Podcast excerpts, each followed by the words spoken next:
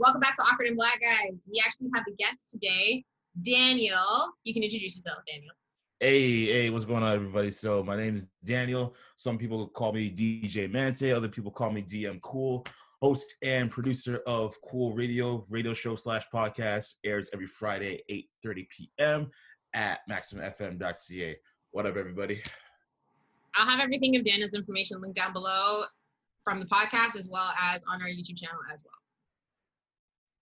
That's what's up. Yeah. Um, but yeah, thank you for uh inviting me onto the show. It's been a been, I've been waiting for this moment. You know, the chickens have come to roost now, and uh I get to air out what I want to air out as pertains to what you guys are going to be bringing to the show today. So I'm very excited about this. It's going to be uh, very good. Just just to let the awkward black members know, this nigga ain't shit. Oh yeah, like it, it's so hard for me to keep that in with you. Like I keep it in for so It was long. burning in your soul, wasn't it, Justin? They're friends, by the way. They're friends. It was. So so so just a little background history. Nah, I've I've known Daniel since the end of high school. Actually, we ended up going to college together.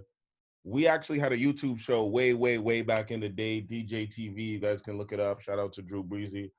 Um, and then when Daniel Daniel then leached off and or moved off, I should say. Leech And- See how the hate just comes out? I God can't. man, damn, that's I man. did. It's like, Yo, like, say how you ah, really feel. Hate. Tell us how you really feel. Gee.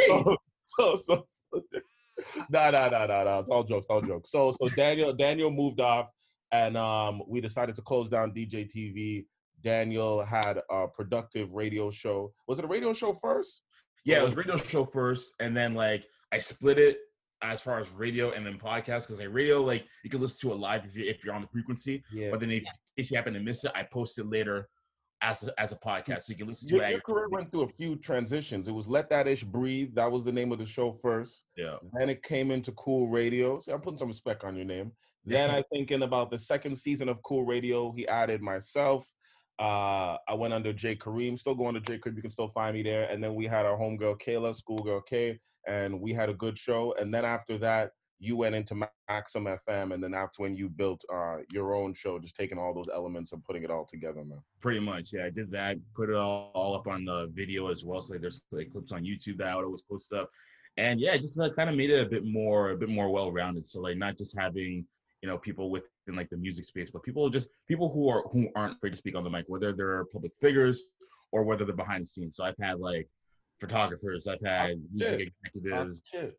I've had, you know, educators on the show, a few politicians, actors, comedians, like just basically anyone who's in somewhat of a creative space or even like a non-creative space, but can still definitely add to whatever dialogue that I like to discuss.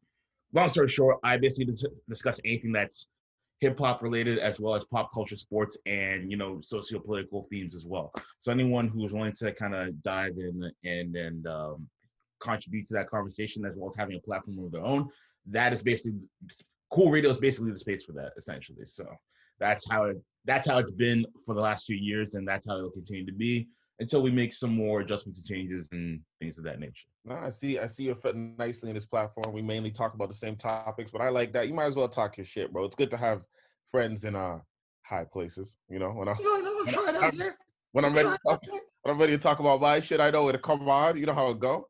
of But, course of uh, no, course it's, it's we It's, fuck that shit son we don't fuck I feel like that you're coming home. Nah, but, like, it's it's been a long time reunion. Me and Daniel haven't haven't been on the mic together in, in yeah you know what It's that- been a long That is time. true. I think the last time I had you on Cool Radio was probably maybe up, three years ago when we were doing the year-end wrap-up where we were counting down like the top five artists and, and all that stuff.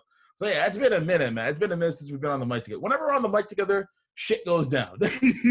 shit goes It's, it's, down. it's been, good- it's been a lot since the year end wrap up, man. I'm not able to do the year end wrap up. So it, it depends on when it falls. Yeah.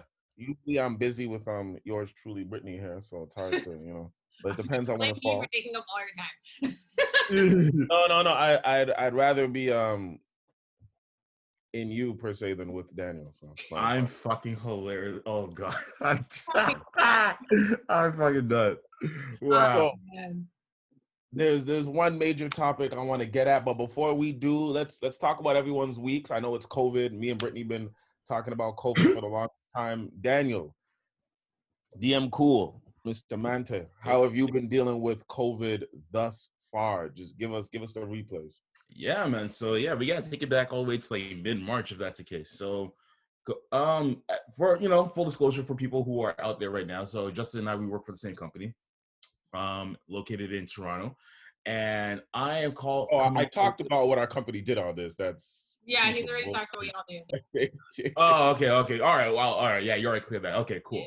So, anyways, um, yes, we work for the same company, and um, I'm coming all the way from west west end, basically. So I live in Oakville. Full disclosure. So the commute from Oakville to Toronto, it's it can be pretty pricey once you add things up together. So for me, the the whole shutdown has resulted in me saving a shit ton of money, and I love it. You know, just off of transportation alone, I've never seen so many numbers in my bank account, and it's a beautiful thing. I'm talking about the checking and the savings account. It's fucking wonderful. Yeah, All right. shit. So on that end, I do not miss the commute whatsoever. Do I miss the face-to-face interactions? Of course. Like we're all human at the end of the day. Like Yeah. we all like to, you know, talk to each other face to face, but you, you work with what you got. So that's probably been my mentality. Um, since then, the only drawback, I would say the main drawback because of the shutdown has been the uh, the inability, I should say, for me to continue with Cool Radio because the uh, location for Cool Radio is downtown Toronto, and you know I'm not trying like at least within the first phase of it, I wasn't trying to take any chances as far as taking you know TTC or any type of transportation be- between between Oakville and Toronto. Therefore, I kind of had to you know put the suspension on Cool Radio like the NBA, you know, until further notice essentially. Yeah. So now that things are starting to get a little bit better, you know, just at least from you know from you know the eye test so to speak and, and and precautions have been put into place you know cool radio i may do a return of that sometime during the summer but you know we'll wait and see. But nonetheless uh beyond that the only other thing that i've had to like kind of adjust to besides that is you know not having the option to do certain things at least within the early stages of it. So i have a basketball court for example like an indoor basketball court that, I- that i love to play at as much as i can whenever the uh gym is available.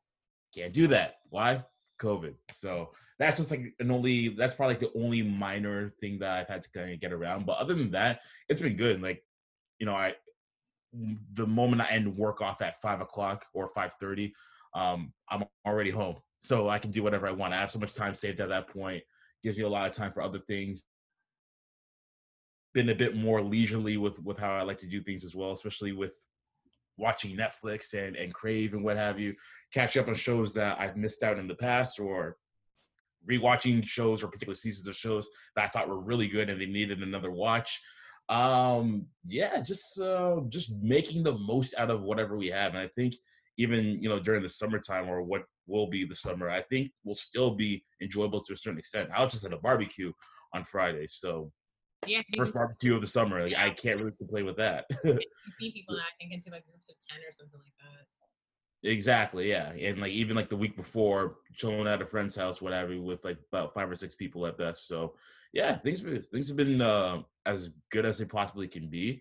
Um, and hopefully, you know, we can return to the closest form of normalcy as possible, you know, once this is all said and done.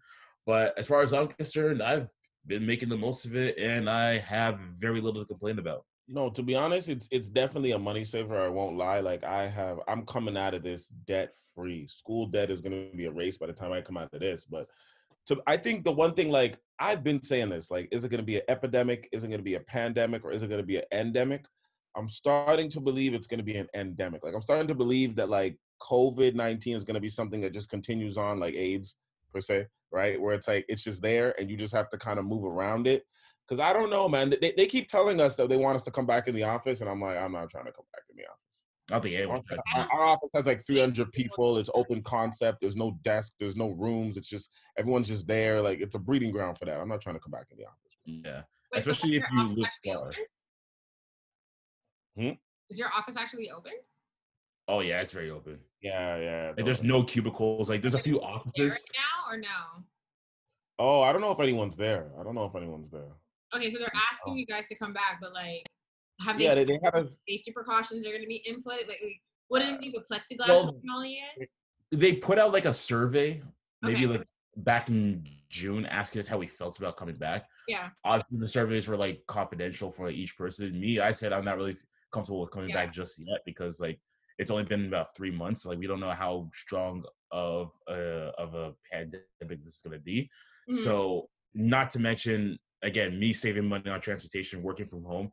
Not only that, but like my numbers have better than they've ever been as far as me working from home. Like I've actually doubled my input and I've actually increased my my major metrics to the point where like I'm leading my team in those metrics now. So it's just like all this happened from working from home. So for anyone to say, thank you, thank you, sir, thank you. So for anyone to say that, you know, working from home, you're not as productive or it's not part of the status quo, like we're we're shutting those those those those notions down by by producing with the numbers and what have you. So if I can stay at home for as long as possible before we're all welcome back, my ass is staying home. I'm No, saving money So you and I'm making you guys money as well. So- So you, you believe that working from home is a new way? it should be. Kind Well, Like kind of- or should at least at the very least should be an option I should be an option for all companies I think a lot of people, I think it's because uh, Google and Facebook released the fact that all their employees are going to be working from home until 2021 until the situation is reevaluated. right And you have Shopify, all their employees are going to be working remotely as well. Mhm. There's like nobody in the office. So it's interesting to see how the dynamic is shifting where less companies are going to need office spaces, not as big Yeah. as they need right now, because you're not going to have as many people coming in. That's why I was wondering if, you, if the office was actually opening. So I was like, but you guys are doing what you can do in an office, you guys can actually do from home successfully.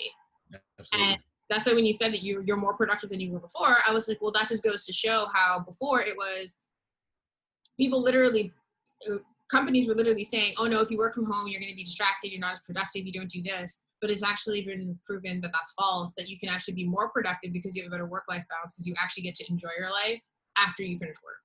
Mhm. And then you seem to be doing better overall. So, congratulations to you for leading your team and doing better. That's awesome. I was just wondering. 'cause it's just, I was just wondering, because I was thinking in my mind, I'm like, if Google and Facebook and Shopify and all these places are like, no, we get you guys can stay home. Why would you even? I would rather wait for the year to end for everything to be reevaluated I agree. people are going back into open concept spaces. Because like, I don't really know how that would be great for you guys being on the phone with a mask covering your face where people can't hear you because everything's muffled. exactly and like i think people are just kind of getting antsy and it's all due to like cabin fever like let's just be patient with this you know like Yeah. unless if you have like some multi-million dollar scheme like the NBA does with like with like a bubble and what have you, and being in like an actual quarantine environment, then what good does it make coming back into the office? You know, especially Yeah. when we're all as productive or more productive than we were while we were in the office. What is the rush? There shouldn't be any rush. I think the rush is money. Here. The Russians just they think that they're going to get more money if everyone goes back to work and i don't actually think that's true. I think it's not i don't life as we know it is never going to be the same. Right. so that's what Well, i think is bottom essentially all these companies including the us president and other presidents are trying to get their economies back up despite people's debts. They're just like fuck it y'all Yeah. die. We'll lose a couple but the money's gonna be all right. It's just it's it's show people's true colors right? You're finally seeing people's true colors. And you're kind of just like okay and Yeah, some Wait, idiots wait, about I believe it. colors they just got really bright all of a sudden because they're like i don't care if you die Yeah, it's Yeah. like we, we all we all knew like a lot of these people were capitalistic jackasses, right? But like now they're like really putting it on full display. Like you said, Brittany, like it's a brighter light. Before it was dim, now it's a lot brighter. Basically, now it's like headlights, you know, Yeah. in, in the middle of nowhere essentially. So it's like, okay, so America has 2.7 million deaths, you know, due to COVID and what have you, and Florida is probably like the biggest hot hot hotbed for it because of the fact that they didn't prepare in time when it actually did come, and they're still not doing their job for pre- preparing for it because a lot of people are still going to clubs They're yeah, still a lot of people No. who are there, like a lot of people who are there, are like extremely conservative and they hold on to certain values that, and they believe that you know the health restrictions for COVID go against their I believe values. that. You saw they're that video that came out of them at the public this that event the ah, for like in florida where they went to go speak to like their people i can't remember what it's called they literally this woman came up to the podium and said you are going against god and jesus. He gave us the right to breathe this these people in Uh. florida. And saying that a mask florida gonna florida. The same way quebec gonna quebec. It's so florida gonna florida. And people are saying they're going against God, against Jesus, And then one person was like, God is the one who, who, who makes us breathe in our lungs. And I said, no, it's not. That's a whole type of setup that your body does from a connection from your brain to your lungs that like function. what are you talking about? But you know what the Florida- joke is? Florida, no one, no one oh. has a problem with those types of protests. But we're when we're protesting about you know unarmed black individuals Oh, being yeah. killed for no reason, Yeah. then it's a problem. Then we gotta learn about the right way to protest. Yeah. We should follow Martin Luther King's lead. He was the one that showed us how to. No, fuck, fuck, fuck you, Karen. Fuck you, Karen, and fuck you, Ken. All right, suck my dick. It's like fuck. go eat mayo on a stick. Like, go call your manager and tell him to fuck off too. Fuck y'all. Y'all ain't shit. This Yo, woman no, work with no. puts mayo in her food every day. Now that you just said that. now that we're on the topic of Florida, Florida, and in Quebec, Quebecan for my Canadians. Yo, how is how is we? Okay, I already know what you're gonna say. We talked about it so many times to the point we have to kind of move ourselves away from the topic because it's just disheartening. But Mm. how has um the overall police shootings and Karens that you're accustomed to seeing and accustomed to living with, accustomed to seeing on television as well, but how is it the multiplying of it after COVID? What I mean by that is like I was telling Brittany this in one of our last podcasts where I was like, yo, these cops really don't give a fuck. Like we have given police so much power, so much authority to the point where people are protesting, not only all over the United States, but all over Canada and in 17, 18 other countries. To the point where the protests for the first time are not just black people, but the majority of them are non-black people Yeah. and the police are still actively murdering, harassing black people, and Karens are still actively calling the police and pulling out guns. Like it's to the point where I told Brittany, I was like, yo, we've given too much authority to the police that they really don't care. And some white people are showing their true colors. They're like, yo, I don't give a shit. Like I know you're gonna film me. I know it's gonna ruin my job, but I'm I'm gonna get this racism off. How you feel, bro? Um, this is how, there's so much uh, as to how I feel about this. So I'll, I'll start off by saying this. Let that So- shit, let that just breathe. Let that just breathe. You know, if it offends you, it's meant to. Um, so when a lot of these Kens and Karens come out and they start using their big Karen energy and complain about why we're, you know, protesting and what have you. I know you like that, Justin. I know like that. Uh, why they're pro- why we're protesting, what have you. They fail to, you know, they fail to address the reasons as to why we're protesting hmm and they always point out to us as the ones who are riot, rioting and looting, which isn't the case at all. It's either you know non-black people, aka white people, who just want to riot for the sake of rioting, so that they can cover their mess under all the uh, under all the distress that's happening, or it's actually the police who are the ones who are inciting the rioting because they're wearing riot gear. The police are being militarized. They're carrying AK-47s and, and, and using shields like they're fucking Captain America, for God's sakes. And then when peop- people are peacefully protesting, sitting in a kumbaya circle, what have you, these are the ones who, these are the people, the people, I mean the police, who are shooting off rubber bullets, who are sending off smoke grenades and flash grenades as well to disperse the people. They are the ones who are inciting the rioting and the looting. Yet all the Karens of the world seem to gleefully ignore that and then say, well, maybe this is what black people should do and so they don't get themselves in this situation. No, Karen, what you should do is to take the mayo dick out your mouth and take the fucking privilege out of your ears and listen and see why everyone is in such a distraught situation. It's because of the people that you believe are here to protect and service are not doing their job. They're not protecting and serving us. They are harassing us and, and and severing us from what we see as reality or what we should deserve to have as reality which is the right to live equally amongst every other, other single person who isn't black. But they want to take those rights away from us. Those are fundamental rights that are entitled to everyone in north america like it's a second amendment in canada i don't know what amendment it is in america but nonetheless we have the right to live liberally amongst every other person in this country no matter what race creed or religion you belong to but of course, they ignore that because of the color of our skin. Now, having to try to explain that to a lot of Karens of the world, they don't understand that because they can't take the guise of privilege out of their minds. But they'll be the first people to say that they don't have privilege because privilege is only reserved for the 1%. And it gets exhausting to tell them that no, Karen, it doesn't mean to have privilege doesn't mean that you exist within the 1%. It means that in general, you're given the benefit of the doubt because of the color of your skin. And then, like, I've had a few Karens, you know, one in particular, come to me and, and have the audacity to be like, oh, well, I don't have privilege because I'm not in the 1%. And my son is autistic and he gets bullied for being autistic. And I got pulled over for having the wrong license plate because I'm a woman. No, you got pulled over because you have the wrong license plate. You just said it yourself, Karen. You fuck media.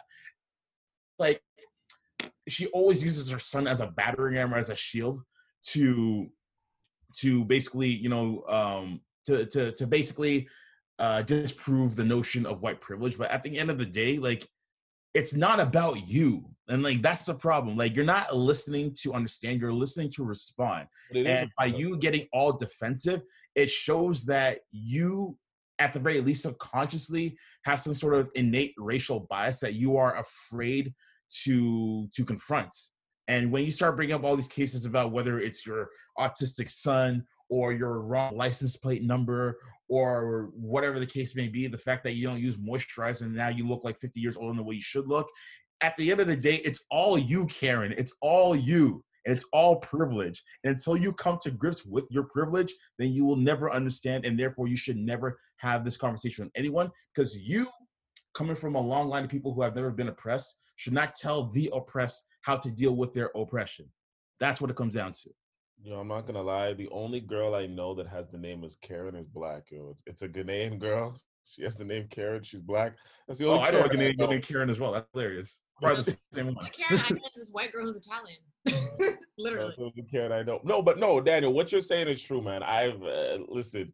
It's it's like I was talking to this with Benny about this on one of our episodes, and I was just saying that like, yo, like people got to realize, man, like I used to always think that because okay, it's funny how in 2020, in 2020, you still have people fighting for basic dignity and rights. Yep. Whether those people are black, whether those people are Latino, whether those people are new immigrants that came to the country, whether those people are LGBTQ who transcend race, religion, and culture, still fighting for rights over white men who don't want to offer it up. Like, yo, oh. just let it go, bro. Your time is done. Your reign is over. Just let it go. Like it's so hard. And I said this to Brittany, I'm like, yo, it's like I used to always think that eventually that old white generation would die off, but no, they just keep teaching another generation. So it's mm-hmm. not going to die if you keep teaching it, right? The same way I said to you about how everyone needs to unlearn, they need to unlearn, right? But at the same time, it's like, it's like, it's like I look at it and like I thought about this one day. I'm just like, yo, the media and everybody, we've created this imagery since slavery to continue on, right? That like black people, I'm just using black people as an example, right? But there's a lot of cultures. But black people are just deviant, they're ignorant, they're this, they're this, they're this, they're this, they're this. And we've carried this on for generations, decades and decades and decades. And that's why now, even when you visually see it, you still make up an excuse why it happened. Like I remember when the Rodney King thing happened, because before Rodney King, when NWA and everybody else was talking about, they're like, "Oh, that's not real. Police brutality is not real." Even though the Black Panthers were created to fight police brutality, it's not real. Then Rodney King happened, and everybody was shocked. But it was only black people that rioted, and white people were still like, "Yeah, that was one instance, but it's not real." It's like white people like like white people have this thing where it's like, if I can't see it, it's not real, but yet I believe in Jesus, right? So Most of the music is an excuse to do these things. Exactly. Th- then you and go religion forward, was used as an excuse to oppress people of color. Exactly. Then you go forward and like right after Trayvon Martin, it's literally been every month, every month. There's there's a, there's a white cop harassing a black woman. There's a white cop pinning down a black young girl in a bathing suit. There's a white cop beating up a black woman. There's a white cop shooting a black man in a car with his kids. There's a white cop shooting a black woman in her bed. There's a white cop just gunning down a black man after he asked him for his wallet and he was walking to his car. There's a white cop shooting a black boy in, in a Walmart in the aisle of the toy guns when he has a toy gun in his hand. There's a white cop shooting another black boy as a drive-by because he was called that a white boy had a toy gun on the street. And half of these deaths are perpetuated by white women who just keep calling the cops as they did way long time ago in the antebellum South, and they're still doing it now. Like, if you're in my way, I'll just have you removed permanently by calling the cops. like, it's some view of like authority. Like, you can't be against me. And if you don't listen to what I say and obey me, I will call the police who are here to take you out and make me comfortable, right? And it's just like if you can't see that, I'm just like, you, you, you know what you know what also the problem is though? It's um well first of all what you're saying is totally 110% correct and people need to like use their own better sense of judgment to find out hey maybe there's a pattern happening. But a large part of the problem is the media perception of how these deaths are characterized. Yeah. so for example when Trayvon Martin died they did a toxicology exam uh, on his body during the autopsy and they found that they had you know certain levels of THC in his body, THC, weed, marijuana, et cetera, et cetera. Yeah. So basically, with that, they they're they're basically the media was trying to say that you know he had he had he was inebriated in his body, therefore his death is somewhat justifiable. Or when Mike when when Mike Brown got killed, they showed video surveillance of him harassing a convenience store clerk therefore making his death a bit more justifiable. When uh, even when George Floyd died, they tried to say that he had symptoms of COVID nineteen within his lungs. It's like no, he didn't die because of COVID nineteen. He died because a man was pressing his knee on his fucking neck. That's why he died. So the media perception of a lot of these deaths is that yeah, he got killed by the police, but he did this and that before. Therefore, his death, he basically had it coming. But then flip the side over, and if it's a crazy white person shooting up a church or a school, they always use the the, the dramatization effect of building some sort of tragic hero narrative to that person. It's like, oh, he was a troubled young man. He went to this university when he was younger. His parents went through a divorce. They try to create some sort of sympathetic background in order to explain and justify why he shot up a school. Basically, trying to say maybe if he had a better upbringing, this never would have happened. We could have avoided this. So it all comes down to you know media perception. Me being in the media and what have you, Absolutely. I'm aware of all, a lot of these narratives and notions that a lot of these uh, news broadcasters speak on. I'm not just talking about Fox News because we already know they're a propaganda machine, but even some of the more liberal ones, like sometimes you might get that that that same headline from from an MSNBC or from a CNN and what have you. But you know, it just goes to show you that the journalism is very biased and it's very partial and it's very partisan as well. And I think if a lot of these people, and, I'm not even going to blame it on networks, I'm more so going to blame it on individuals and producers. If they had just told the story for what it is, then people can get a better sense and understanding of why these things are happening, how they're happening, and say to themselves, hey, that doesn't really sound right at all. Maybe we should do something about this so that doesn't happen again going forward. And I think it's the media's responsibility to report the story the proper way without any bias, without any agenda. And even if there's a bias in favor of, you know, the black person, you know, being killed in the sense that that that this black person should be killed, that's fine because as a human fundamental right, no one should have their life taken away. So if you're doing it in the sense of putting, you know, the murderers, aka the police, accountable for their actions, then so be it. You know, it's funny because you know America's big on terrorism and and eradicating terrorism. Yet the KKK is arguably the biggest domestic terrorist group in America, and half of them bleed into the police force. Yet there is no reprimand for these people whatsoever. I don't know. The good old boys together. It's it's a good old boys club, bro. It's a good old. It is. It is. I no, I agree. I agree exactly what you're saying. I think the one issue that I have, especially when it comes to white women weaponizing their whiteness, is the fact that a lot of them think it's justifiable in the sense of saying that like I think I think the greatest fear for any black person is if you something happens to the white woman because you either like she's either gonna cry and, oh, and then all of a sudden you're like shit this white woman is crying. She's either going to cry and call the police on you and then she's going to make up an entire fabricated story of something that you have to like refute persistently and be like that is not what happened. And me too. Yeah. And be like, I didn't do these things. Like, why would you, why would you say this to me? And it's amazing just because when I see, when I see the white, when I see the white women who are on my Facebook, especially, and they sometimes talk about the things that happen, they always have an excuse. Mm-hmm. And when I call them out on it, they're like, oh my God, Brittany, you're attacking me. I said, you see, those words drive me mad because I'm, I'm, I'm trying to explain to you that that your reasoning for this is completely and utterly a racist ideology and trying to let you know that this is wrong but you're going to then say to me that i'm attacking you and we no, all know that a white woman says you're attacking me it's over for you because then all her white friends come out of nowhere. And start coming at you you have no idea how many people have had to unfriend because of this shit because i've had people harassing me and i'm like what the hell you know, you know what the joke is and i always as much as white women say that they don't have privilege Yes, white do. women white women fully understand. They might not want to acknowledge their privilege, but they fully understand that if they are in a comfortable situation, all they got to do is cry wolf literally. Mhm. Situation will be handled to the point where the other person will be either removed, arrested, or killed Yeah. in their favor because they are uncomfortable. So they're fully aware of this. That's why that one Canadian bitch in New York decided Amy to Cooper. say, Amy Cooper, I will call the police and tell them I have a black man here harassing me. But yeah, at the same time, they say I don't have privilege. Mm-hmm. I'm a woman. You know, they love resting their, their laurels on that. It's fucking hilarious. Maybe you don't have privilege in a white male patriarchal setting, but outside of that, oh, your privilege is golden. And you know it too. Some people don't know it, but a lot of them do. So and a white and, woman like, crying used to cause riots, bro. Yeah. A white woman crying used to cause riots. Of course. Not only that, but I actually remember a situation like that happening at where I used to work before FreshBooks, where a white woman basically got some guy fired. Now he got now the guy wasn't black, whatever, it was a white guy as well. And like they basically exchanged numbers from one another and like I guess they were like, you know, talking to each other, whatever. Yeah. And and you know, when she and then when she was like flirting with like customers and stuff like that, I guess like he like, from what I heard, like he would like text me and be like, yo, like why are you flirting with that dude for or whatever, right?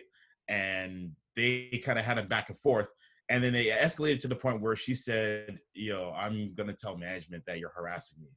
And you're just like, but he was asking why you were flirting with other dudes when you guys are fully establishing some sort of like romantic relationship with one another. So he kind of has a right to know so that he knows where he stands in whatever relationship you're trying to establish. But instead, she she calls HR on him, and then HR basically gives him the ultimatum to either quit or you're gonna get fired. So he basically was forcibly fired. Well, forcibly had to quit, but, but he basically got fired. Let's call it for what it is. So yeah, Becky's got privilege. We're sharing Becky's stories. Bro, I remember when me and you were in college, there Mhm. was a black friend of ours, no names mentioned, okay. who basically was dating a white woman who he wanted to break up with. And the white woman threatened him with, if you break up with me, I'll tell the police and my father that you raped me. Even though they have been dating for a long period of time, the man comes over to the house, sleeps in the girl's room, the dad don't say nothing, all of that. But if you break up with me, I will tell my father and the police that you raped me. I'll never forget this shit. And then on top of that, me and Brittany used to work together. And there was a white woman that we used to work with, a young white girl, who literally broke up with her boyfriend. Oh yeah, rat tails. Rat tails. Rat- Broke up. Her What? dye job was so bad. That's why I called her rat tails. Anyway. This, Okay, this, sure. girl, this, girl, this girl broke up with her boyfriend. yes. And they gave her a week off of work paid, Paid. and we all had to write a card. And like her like a card for her for Are tea. you okay? Yo, Daniel, a couple of months before this, a couple of months before this, I was in the hospital, okay? Oh Woke up in the hospital, okay? These motherfuckers didn't believe me. I had to take a picture of my wrist with the hospital it band on it and send it to them. And even then, when I came in the next day, they're just like, "Oh, so are you gonna put it down as a sick day?" I was like, "Are you Wow. serious?" Him. So Yeah. fucking fucking Karen ass Susan gets to take a week off because she Yeah. broke up with her ancient boyfriend. Yep. But you have to show her proof of receipts from the fact that you were in a hospital. Listen, when you have the little wrist thing, signifying that you went to the hospital, that's when you know it's serious. You're not going in for a checkup or to get medication. You're going in because an emergency happened. Yeah. Or that I you think- had to take in some sort of extended time off due to a planned appointment that you had Done. with the hospital. I woke up in the hospital. Yeah. And I woke remember up in that the hospital. They came to my house and got me. I woke up in the hospital, bro. and the manager actually approached me who was uh in charge of Justin and was like, Is he really at the hospital? And I was like, Yes. like, why would anyone lie about that? And he approached me, he's like, Are you sure? I'm like, Yes, he's really dead. But They actually did not believe him. I will never forget that. I got so mad. And then when I came, when I came in, they asked me again, "Oh, do you have any other proof?" What? yeah, that's Like, what do you want him to do? Like, take a take a selfie in his fucking like hospital gown in a gurney? Like, what? I I think Yo, was- I hope that company went out of business. Say, yo, fuck them. like I think the one thing that for me that I think the one time it happened was before I was even working with Justin. I remember this girl, Justin will know who I'm talking about. She used to cry at the drop of a dime. Like, if you Oh, said anything to this girl that she just remotely thought was either rude, offensive, or even if you're just telling her the truth, she lit her eyes. She could turn on water like a sprinkler. Like it was insane. She, I remember she came up to me, and this is gonna be about when she. Okay, this white woman touched my hair. I my back was to her. Okay, my back was to her, and this is, my hair was my hair was done, and all of a sudden I feel a person gently tugging, like squishing my hair. So I whip around. And I'm like, "What are you doing?"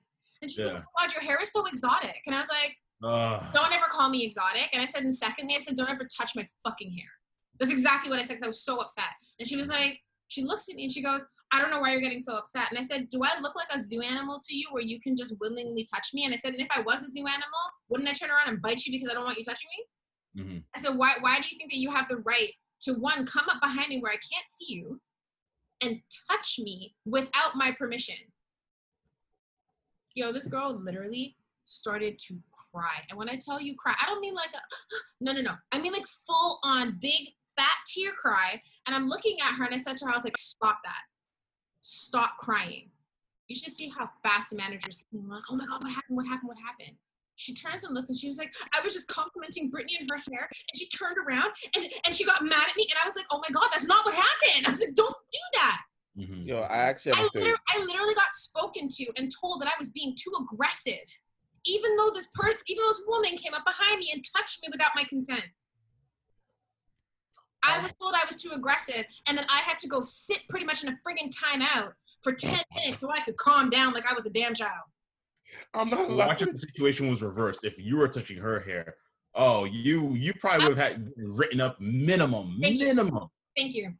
You know, you know, I actually, have a, I actually have a theory about this, man. I remember being around my niece when she was younger. My niece is like 11 now, but I remember being around her when she was like four, five, six. You guys have all met her.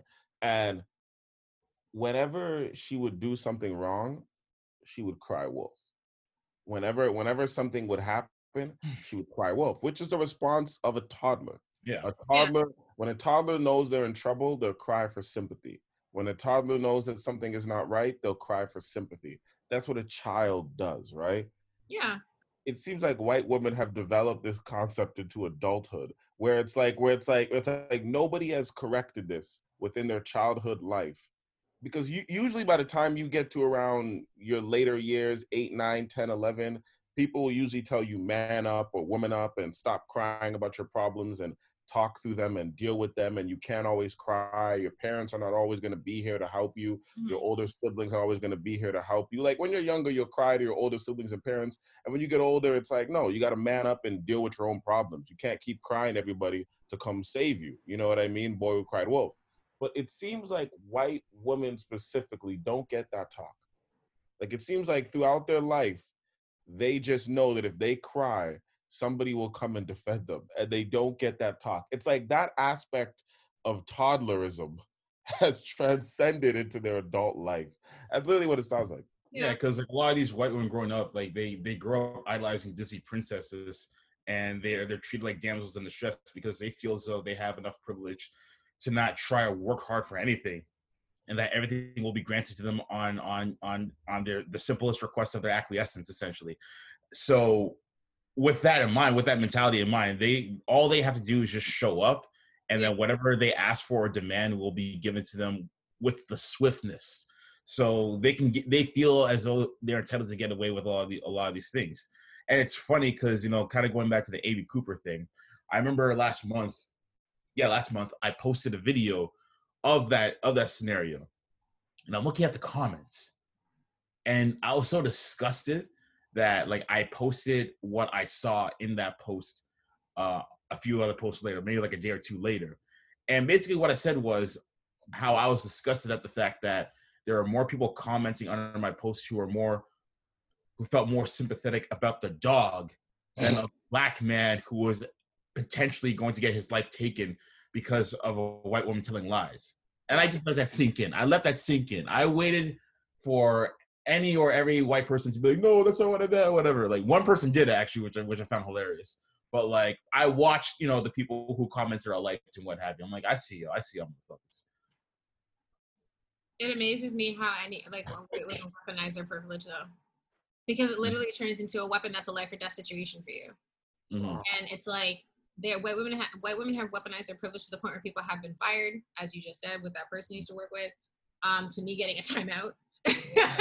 um, and then um, also too being in a workplace and just being black is really interesting because uh, I once had a phone call where I where I worked in a call center and I was on a phone and this guy over the phone literally I kid you not, not only called me, so literally he said to me, he's like, You're not listening to me, you fucking bitch. And then he called me a cunt, Damn. right? So I was trying I know this story. Yeah, you're. you're gotta be a fucking kind of mad to call somebody a cunt. I was trying very hard to not snap, but you could like visibly see that I was like shaking and I was just- So I enacted the right where I don't have to like I don't have to like offer you any type of service at that point because if you use abusive language either in person or over the phone, you have the right to deny that person's service for your own safety. It's an actual right. I literally said to him, I'm not going. I said no. I'm. Ex- I'm like whatever you just said to me. I said you said that to me. I said I am no longer helping you, and I'm going to transfer the call over to somebody else. I said I'm not helping you. Mhm.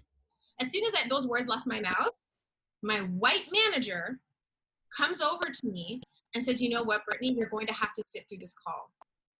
I was like, "What?" And Rules only apply to the Beckys. I literally, I kid, like, I kid you not, I was like sweating because I was getting so mad. I was trying to control it because I knew that if I lashed out, I would, I would get me more trouble.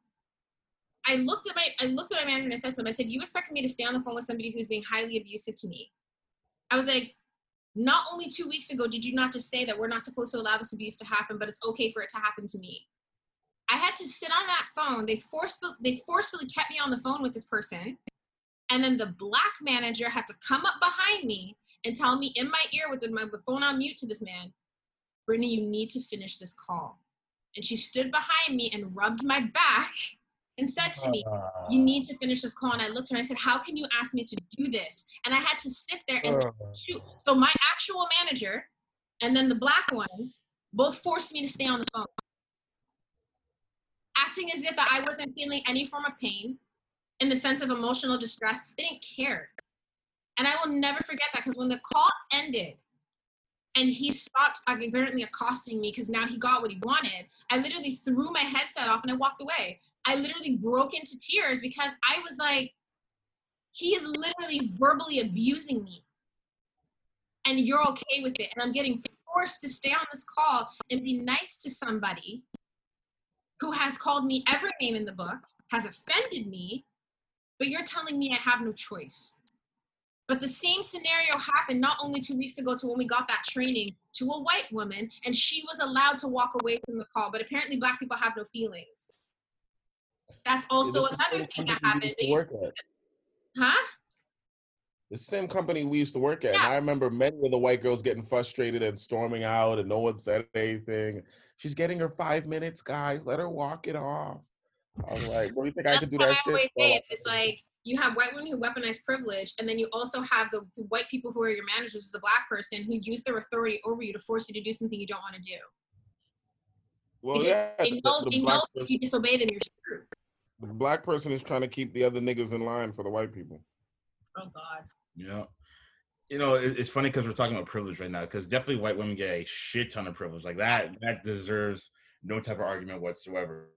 But I will say that there are some keywords, some one more time, I'm going to say it, some women who do have privilege in certain situations in general.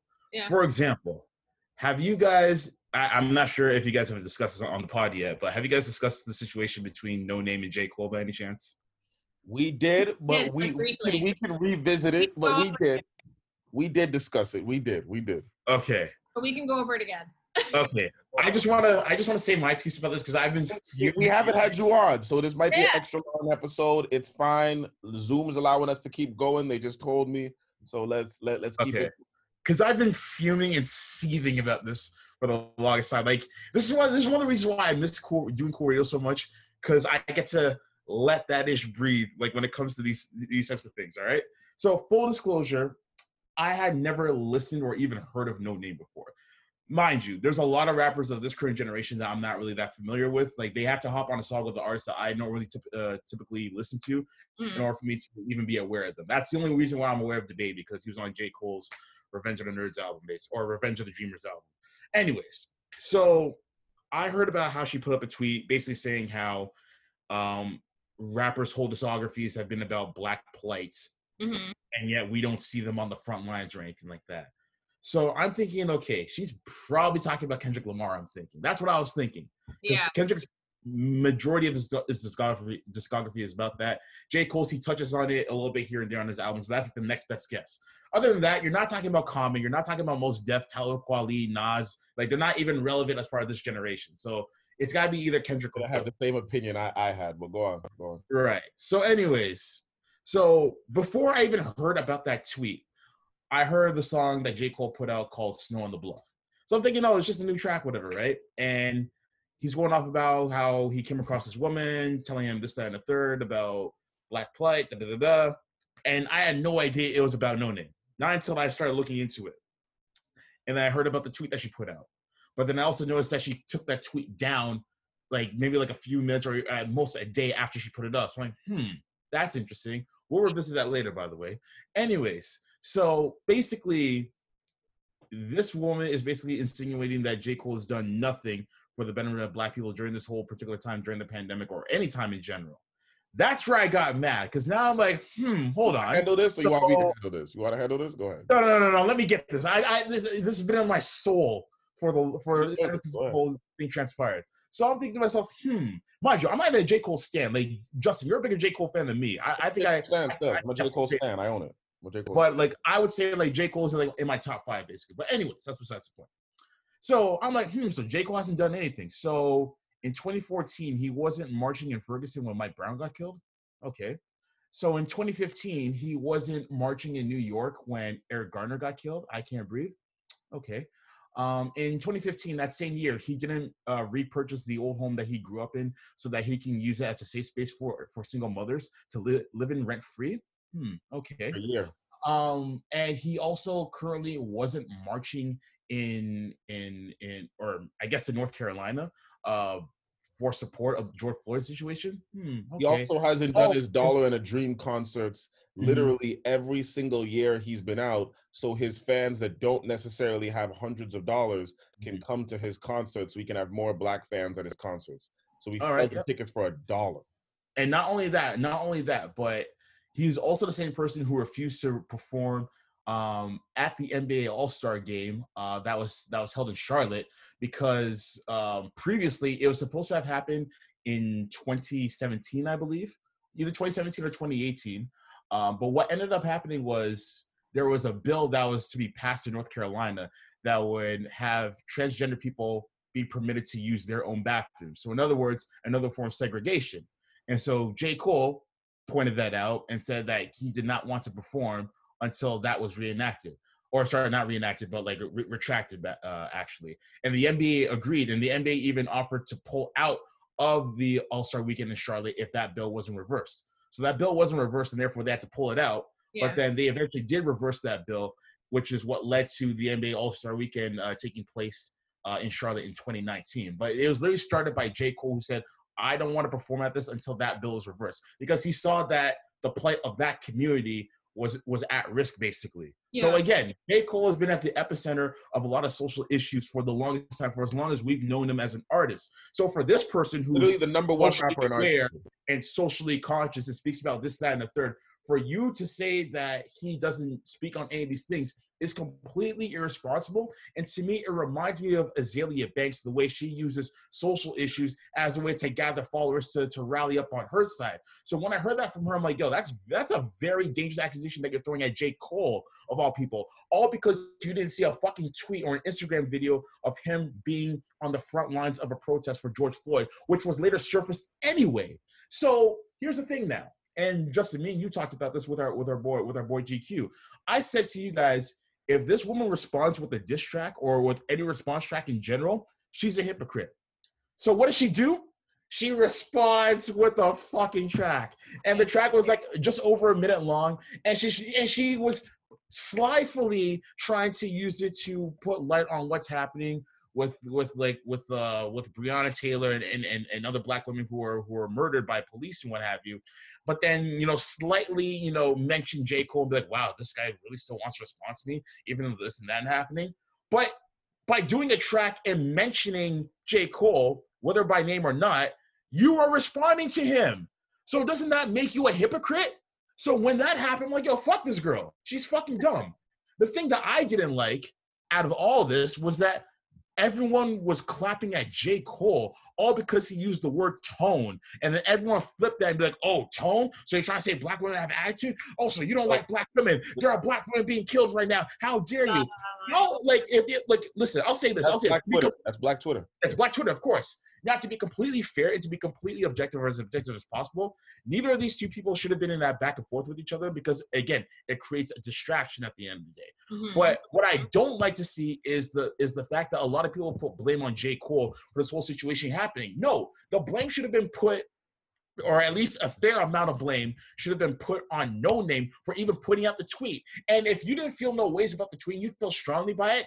It would still be on your profile by now. But no, you took it down because you had a motive. Your motive was complete and enacted, and you knew it was wrong for you to, to mention that because you knew it would get people talking. Because if anyone knows J. Cole, if anyone knows rap, then they know that J. Cole is one of the most socially aware rappers of this particular generation. So for you to use him as somewhat of a, a- of a Ponzi scheme and as as as a MacGuffin of sorts to basically use that as a way to kind of reinsert yourself into rap once again, because apparently she's semi-retired. That was classes of her. So for her, shame on her. I feel no ways about saying that. She's I've- trash for I said the same thing in our episode, and I sat there and I was just like, okay, J. Cole's one of the most socially conscious rappers of this whole generation, right? I'm not saying Kendrick is, I'm not saying Drake is. Drake more puts his money where his mouth is, but doesn't really speak. Kendrick more speaks it in his lyrics, Yeah. while I find J. Cole speaks in his lyrics and is also there on the front lines. So I give J. Cole that respect, right? Literally the most socially conscious rapper of this whole entire decade. And with everything he's done, you want to take J. Cole down. Literally, the only thing I blame J. Cole for is he shouldn't have responded. I know a hit dog gonna holler, but you shouldn't have. You shouldn't. You should have left it alone. You should have just walked over it. Once he responded, she took advantage of it. This is my moment. I'm gonna get in the game, right? Azealia, exactly like you said. Mhm. Now, when he did drop the diss, he wasn't even dissing her. He was. He literally started off the song saying that maybe opportunity to grow up with two parents and mm-hmm. you grew up in an environment where you were able to be educated and didn't have to live through this, you have a different opinion. But I oftentimes think that your opinion kind of judges Black people like me who grew up in this environment who don't know more. You would do better by teaching us and not demonizing us and saying that we're ignorant or idiots.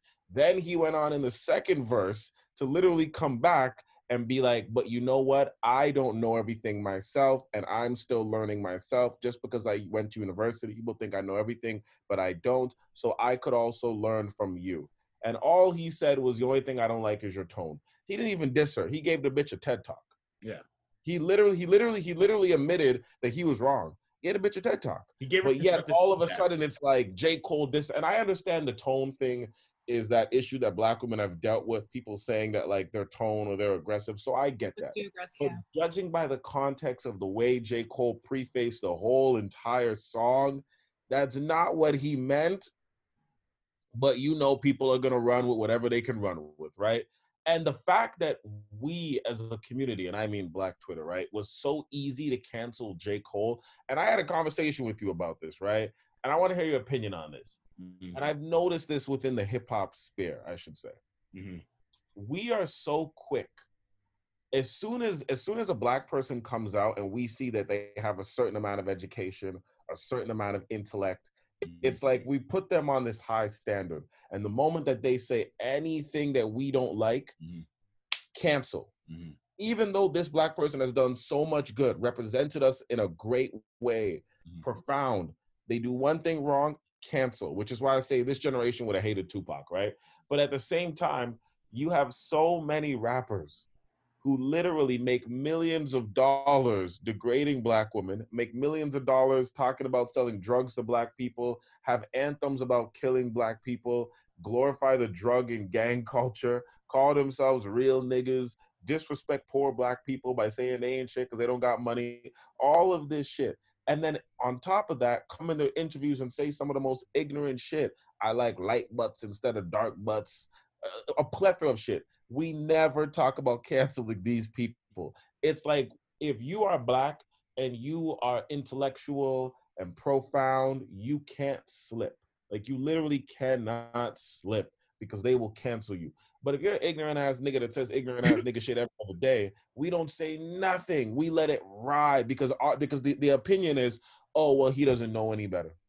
So we'll let that ride. He could just he could say whatever he wants. I remember when when uh, Soulja Boy said that that he's happy slavery happened because he wouldn't have had all these diamonds and chains and jewels, and we let that shit ride. You know what I mean? But if if J Cole or Kendrick or God forbid Drake said that, it would be a wrap.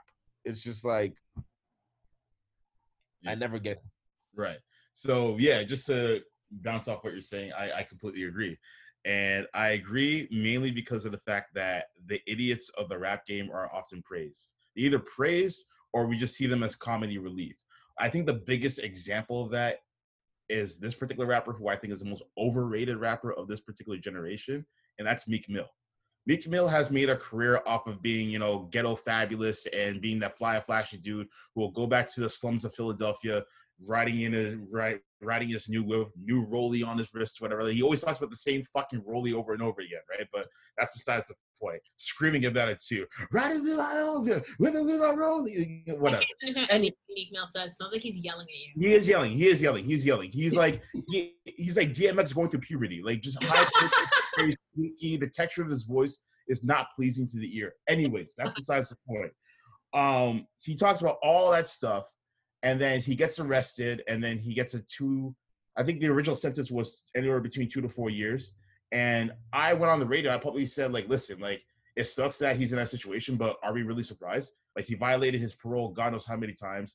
He he, he has all these people around him, like 2 Chainz and Rick Ross, and like all these veterans who are like basically trying to like guide his career in the right direction, but he never listens. Now, you can make the argument that his that the that the judge who was always on his case all the time had an unfair bias towards him. And I agree with that. But if that's the case, then you with your with your with your defense team, you should apply to have a you apply to the DA to have a different judge presiding over the situation if you feel like there's cases of, of bias happening. But they didn't do that.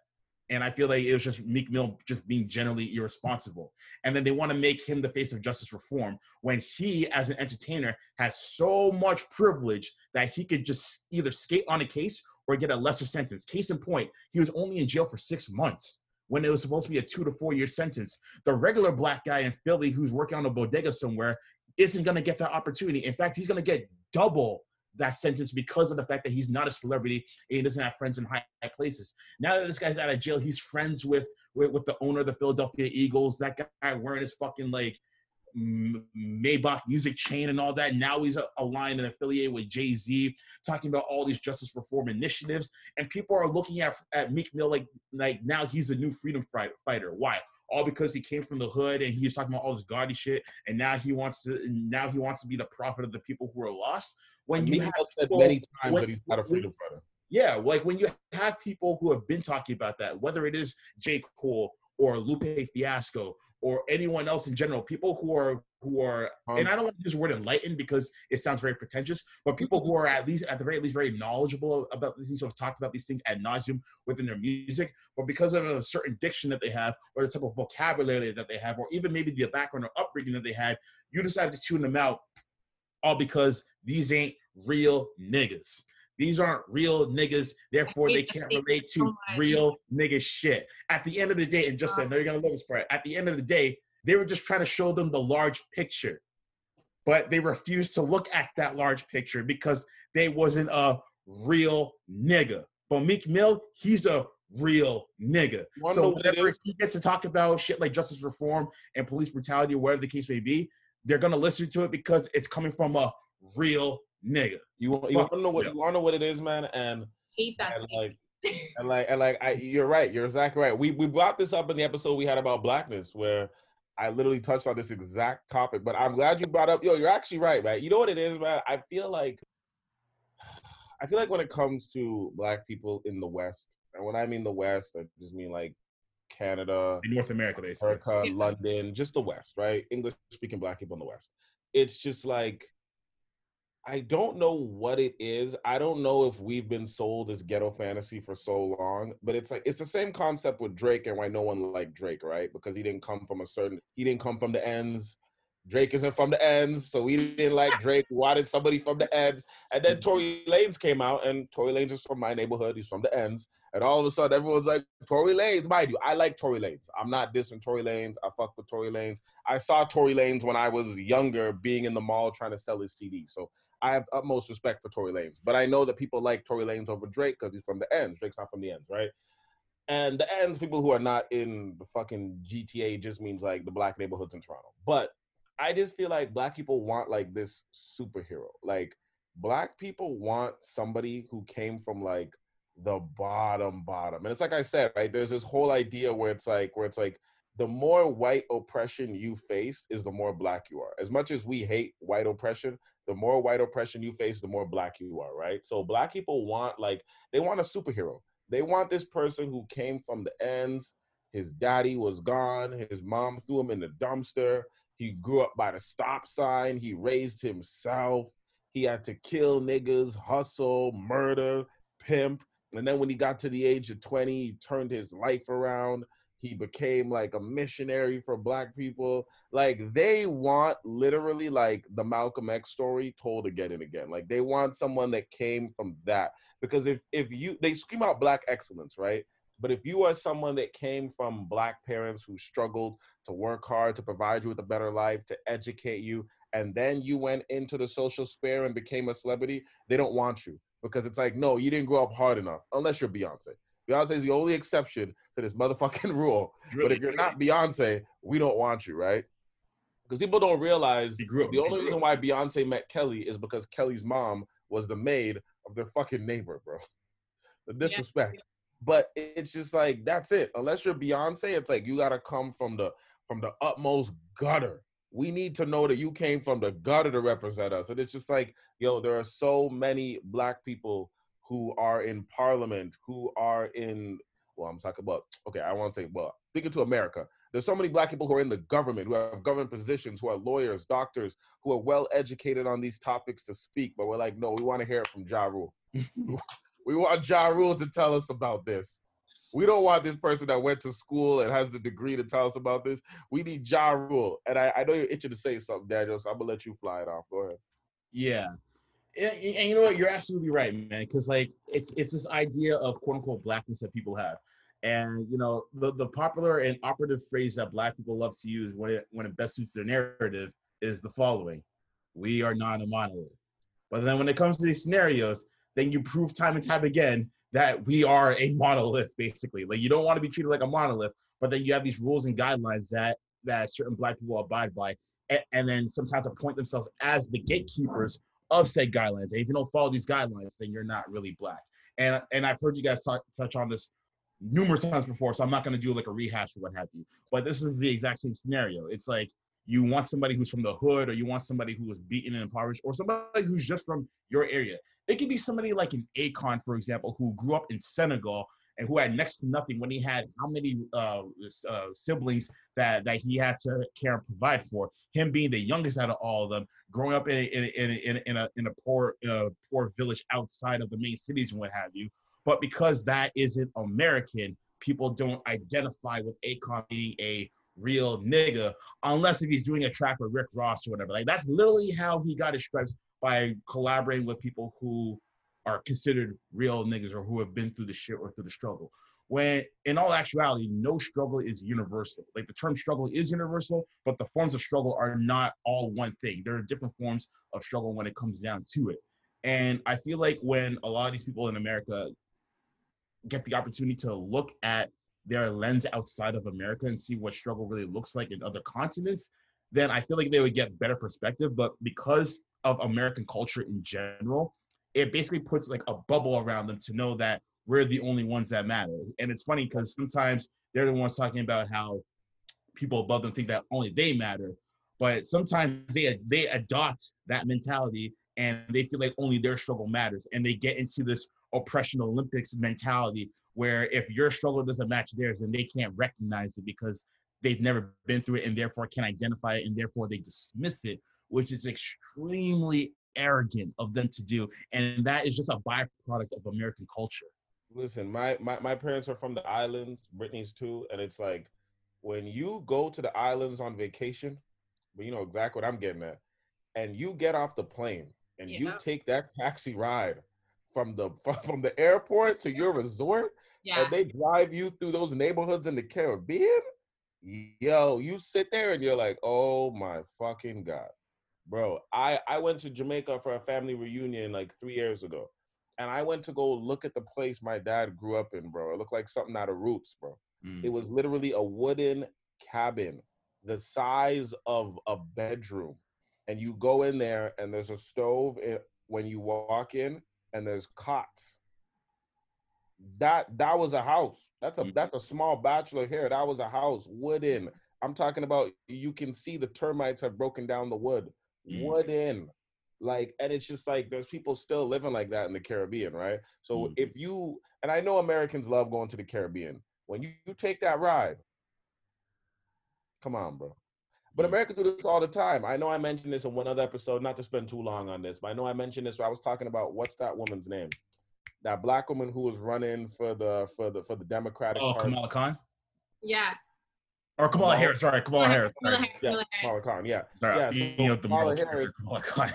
when they when they literally asked Kamala Harris out like what would she do for the black community and police reform, and she said that like, yo, the black community needs jobs. They don't need you to build another rec center, another basketball court. They don't need you to put more money into the police to militarize them even more. What these people need is jobs. When you offer jobs in this community, you eliminate the poverty. When Mhm. you keep militarizing the police, you're just making it worse for these people. Just offer them jobs. It's so simple, right? When they asked her about about reparations, she basically said, "Yes, it's something that we need." But black people in America didn't want to vote for her because she was a prosecutor who prosecuted people, including black people, because she's a prosecutor. And if remember, she can't choose who she prosecutes. And if black people are overrepresented in the population when it comes to crimes, then she's going to have to prosecute black people as well. And that's the reason why they didn't want to vote for her and make her the running mate in the Democratic Party. They didn't even want her. But yet they picked Joe Biden, who signed these crime bills, who put thousands of black people are in jail, who literally ignores the conversation about reparations, who says that we need to militarize the police even more, and then cracks a joke saying if you don't vote for him, you're not black. And I'm just like, so you have somebody here that's trying to help you, because she is of Jamaican descent and she's not African American, you don't want to vote for her. She went to a HBCU, but because she's married to a white man, you don't want to vote for her. But then you vote for the white man himself, who clearly doesn't give a shit about you, all because he was the running mate of a black man who once was president. And I'm just like, And it's kind of ironic because Barack Obama, American descent per se, like his father being born in Kenya, therefore he has the immigrant background, his mom being being white and what have you. So it's just like, so you kind of you gave Obama the pass despite his uh, ethnic background, yet you couldn't give the same courtesy to Kamala Harris, even though her policies were probably arguably like the best out of all the candidates that you had, with the exception of uh, Bernie Sanders. that was- Bernie, Bernie, But, up, boy, Bernie? you Right. chose to go with you chose to go with Joe Biden, all because he was Obama's running mate back in the day, and, and also the vice president. But probably because of all the hilarious beams that you saw of him and Obama together, you probably thought, "Hey, well, he's cool with Obama. He's probably cool with all black people. Yeah, I'm going to vote for him." Listen, Yeah, it doesn't work like that, buddy. The problem is when it comes to politics, politics have now come to a celebrity crush rush. So if as long as you love a celebrity and they become a celebrity too, you'll vote for them. But it's it, let's Yeah, let's it's funny you're talking about that actually, because um, I just got the word today that Kanye West is has Kanye once West? again thrown his hat in the running for the presidency in 2024, Yeah. and that Elon Musk has endorsed him for that as well. I heard about that on Twitter today, and I was just like, I just rolled my eyes and moved on because I don't. Yeah, I just moved on. It's like it's business as usual. We already know how America does. America going I- America. I don't understand why anybody wants to vote for them. Him. I'm I'm I'm doesn't make any sense. like he doesn't.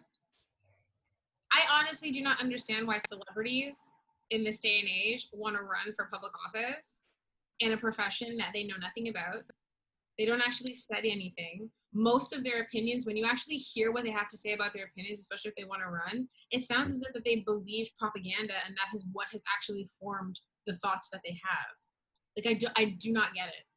It actually is really, really disgusting to me. Actually, like I just get disgusted. by it. Well, you know what? I think it started with, and I could be wrong, but I think the the, the fascination of celebrities running for political office started with uh, with Arnold Schwarzenegger being the governor of California, and Yeah. then even even before that, um, Jesse Ventura, who was a well known wrestler, was the uh, was the governor of of uh, Minnesota, I believe, either the governor of Minnesota of Minnesota or the mayor of Minneapolis. But either Oh, way, he had an important political position uh, important politi- political position with uh, within that area. So I think it all stems from that, but more more specifically, Arnold Schwarzenegger, especially when when when you when you realize that he wasn't even born in America and he was able to hold a, a position in office within America. And that's not like the presidency or anything like that. Yeah, but then he held that power have to be for quite some American. time too. but yeah, but nonetheless, you like he had he basically used his celebrity star power to gain a very important position in office, and people said, well, if the Terminator can can be uh, an important political figure, then so can I. I So think- that's why I- you I have this think it was a mix. influx of people who are celebrities trying to run for a presidency, and now that Donald Trump, a celebrity, has become basically the president of the free world. Now it's open season. It's like if he can do it, then anyone can do it. I always hate the president of the free world. I'm like, it's one fucking country. Relax, bro. But um, I, I, I get I get the context. But I will say this: like, I, I think it's a mix of the two. I think it's a mix of Obama becoming the first black president, and it's kind of disrespectful because when Obama became the president, everybody was like, "Oh my god." Like it basically let other minorities know that the president doesn't have to be a white male Yeah. it basically set a new plateau. But at the same time, a lot of white people, people in general who didn't like Obama, made it seem like, oh, if Obama became president, then anybody can become president, which is the ultimate disrespect. At that same time, Arnold Schwarzenegger was the government is was the governor of California as well. But I feel like after Obama, it was just like everybody went to go run, which is why everyone's like, Oprah should run. The Rock, I'm like, no, no, no, no can we well, not we i'm not part of this fucking country but can y'all choose a president who at least who at least has been a president of something let him at least be the high school office? president Or like a, School senator, council like a president. senator. Yeah, like, School somebody- council like a president, senator at least. office. Like that makes sense. at least school council because y'all are just choosing anybody and it's come to a point where like, in the beginning it was entertaining but now it's like okay are you really thinking about kanye are you really thinking about the rock are you really thinking about all these people like these people have no listen listen listen i don't care if you run a Oh, I think Justin froze. Yeah. Oh no. I don't think he realized that he froze either. He's probably going on a long-winded tirade right now. it's a shame because like we won't get to hear it. Come on. Let me see if I can text him real quick. I'm like, I did his internet cut out? Sorry? I wonder if his internet cut out. Wait, is he coming? Oh, I thought he was coming back. Oh, let me see. Hopefully Cut phone. I think his phone is near him. Oh, is he doing it from his phone or is he doing it from No, his not. laptop? Near, his phone should be next to him. Like you're frozen. Oh, okay. Yeah, I just texted him. He has, it's been sent, but he hasn't he hasn't received it yet. oh, he's gone. Oh wow. Oh shit. Oh man. Oh shit. This is unfortunate.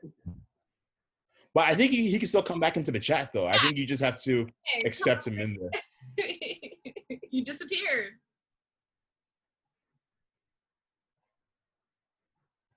I'm waiting to see if you reconnect. And I really want to hear what he had to say too. That Oh. all right? It's Wi-Fi. I think his Oh, Wi-Fi. it's Wi-Fi. yeah. Ah, yeah. The plot thickens. Oh no, that sucks. Oh wait, there he is. He's back. He's back. Okay. Guess who's back? Connecting. Back. I sang that last time on the phone. That's the only lyric I know from that song. my fucking wi-fi bro yo let's talk about this let's talk about this okay What? I have Wi-Fi?